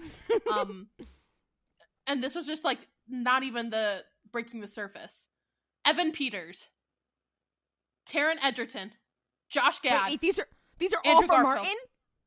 yes. What? Freddie Wong. Just off the off Freddie the top Wong of the dome. is really perplexing to me. That's a Evan crazy Peters one. It's is- so out of left field. Evan Peters is crazy Okay, for well, here's the frankly anyone in this thing. show, but like for Martin especially. What the hell? No, here's the crazy thing. I also saw Evan Peters more than once for Elias Bouchard. Huh? This is so. I don't even know what to do with that information because, like, I think that people don't realize that Elias Bouchard has experienced twink death. I don't think that people have gotten that okay. through their fucking dome. I think a lot. Okay, but here's my hot take about Elias. I feel like he could be one. He's one of those people who's like, because okay. Fun fact: there isn't a consistency issue in the Magnus Archives vis-a-vis uh, Elias Bouchard's age, because there's a statement where Martin is when that guy who's like, I played a board game with death, and now I am like still alive, and I really need to be dead. And m- I think John was like, "Oh, I think," and that statement was given in the '70s, and he's like, "I think Elias worked here then," which was like he said early on, which I th- was ruled to be a consistency issue because Elias canonically at the time of the show cannot be more than like 45, just based on when James Wright took his body and became him, um, and when Jonah Magnus like became him. So it's like Elias Bouchard is someone who is like he's experienced twink death, but it is still recent enough that he's not prepared to move on. And Peter Lukas has told him that. I I think yeah, and that's why they divorced. the third time. Actually, I'm just gonna send this to you guys so you can look at it in your own time. One of my favorite ones that I didn't get to do was um Jameela Jamil as not Sasha. oh my god, okay, that's actually like she is so uncanny. That is No, actually that's- perfect casting. that yeah. I, I was like kind of kind of eight. Anyways, that was fantastic. Let's go look. Zoe Oh, Kravitz is Brian Basira. David. Brian David Gilbert as Jonathan Sims. Oh. John Cho. Matt, Adrien Brody as Jonathan Sims. Michael Sheen as Peter Lukas. Does anyone else see Matt Smith as Michael Distortion? He actually would kind of eat that up. Yes. okay. Rosamund Pike is Daisy. okay, I'm sorry. I know Rachel that Weisz was crazy. Helen. Michaela? Rachel Weisz as Michaela? Helen Richardson is fucking crazy. First of all, what's wrong with you? Second of all, are you serious? Michaela Coel as Helen Richardson's actually kind of Yeah, she would eat that. I I agree. Mike, Mi- Michael Sheen is. I'm sorry, David Tennant really and Mads to- Mikkelsen as Elias. Hello. Oh, Tom also that need to talk so about- sick and twisted. We also need to talk about Zoe Kravitz as Basira. No, that's literally the first one I Too saw. I was like, hello. No, but I do think Tom, Tom That's- Hardy as Elias Bouchard is the funniest one on The problem is that if if Elias Bouchard was Tom Hardy, I would get it. Like, You're like, I'd be I'd be like whatever you I, different." no I'd be like whatever you want, baby girl. Let's on the world. Like I'll figure it out. But the problem is Elias you Bouchard James- is not Tom. Hardy. This is so. Do you guys think that James Wright, like James Wright, was ever like, like when Jonah Magnus was James Wright, he was ever like, you know, what if one of my like, he must have thought over the course of all of his years body hopping, he must have been like, you know, what happens if this body just like dies spontaneously before I can interview Yeah. like a new host? So I have this idea that he has an emergency contact, which is whatever whoever he's you know engaged with from the Lukas family at the time because I believe he was fucking with Mordecai Lukas as well. I believe he's had a lover of every generation of that Oh. family. But do you think he like he had to be like, "Hey, um listen, like Peter Lukas's fucking dad or whatever. He's like, "Hey man, um I'm like dying actively. Could you come and bring the melon baller? We got to go find a twink." and they never really explain how that shit works. They really just don't. I- like, I really believe he just has a melon baller and he goes at it and is like, "All right, popping my shit in there." just his brain?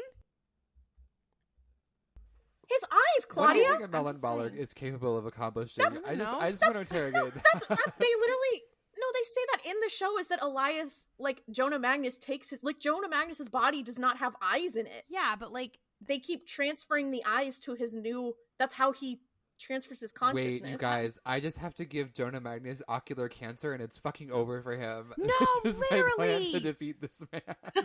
get the corruption on it. Okay, imagine if imagine if Elias like imagine if they did to Elias what like Melanie did and they just blinded him. Would OG Elias come back? Would he be like, "Whoa, guys, I've had the craziest fucking Also, I can't see. The last thing I remember is I was I was really worried I was high during my job interview. What the fuck? Him being high during his job interview had to have been the funniest reveal. But then he wasn't. He wasn't because he was like, "I oh my god, he knows I'm high." Wait, I'm not high. Why does he make me feel like that? Hmm. Hmm. Hmm. I feel the Original rush. Elias. Anyway, You know what? Um, I do think I could convince Elias Bouchard to have VCR cleaner. I, really do, but I also wouldn't want to do that with him. I love ending on a, on a note about poppers, and with that, let's do the outro. Um, thank you so much for joining us this week for RuPalp's Podrace, and thank you again for sticking with us through our hiatus and with our new series RuPalp's Day Off, with episodes that will drop every two weeks for the foreseeable future. But make sure you're following us on Instagram, Tumblr, TikTok, and unfortunately Twitter at RuPalp's Podrace for updates. Our next day off will either be a secret special episode we have planned or our coverage of Baldur's Gate 3. And if you want to ask us a question, you're welcome to send that to our TikTok Q&A, Tumblr Ask Box, or email us at rupalpspodrace at gmail.com. And if you really love the show, please rate and review it on Apple Podcasts, Podchaser, Spotify, Overcast, and any other podcatcher that allows ratings, and tell a friend who might be interested. It really helps the show, especially after our hiatus. Finally, if you'd like to hear more of us, you can hear Jess as one of the cast members on our higher on the High Republic Tabletop RPG podcast for Light and Dice, and listen to the Mystery Spotcast, where Klaudia and Ollie recap all of Supernatural so that you'll never watch it. And links to both those podcasts are in our show notes. May the force be with you, and don't kriff it up. Waka waka. Waka waka. Waka waka. waka. Her web connects us all.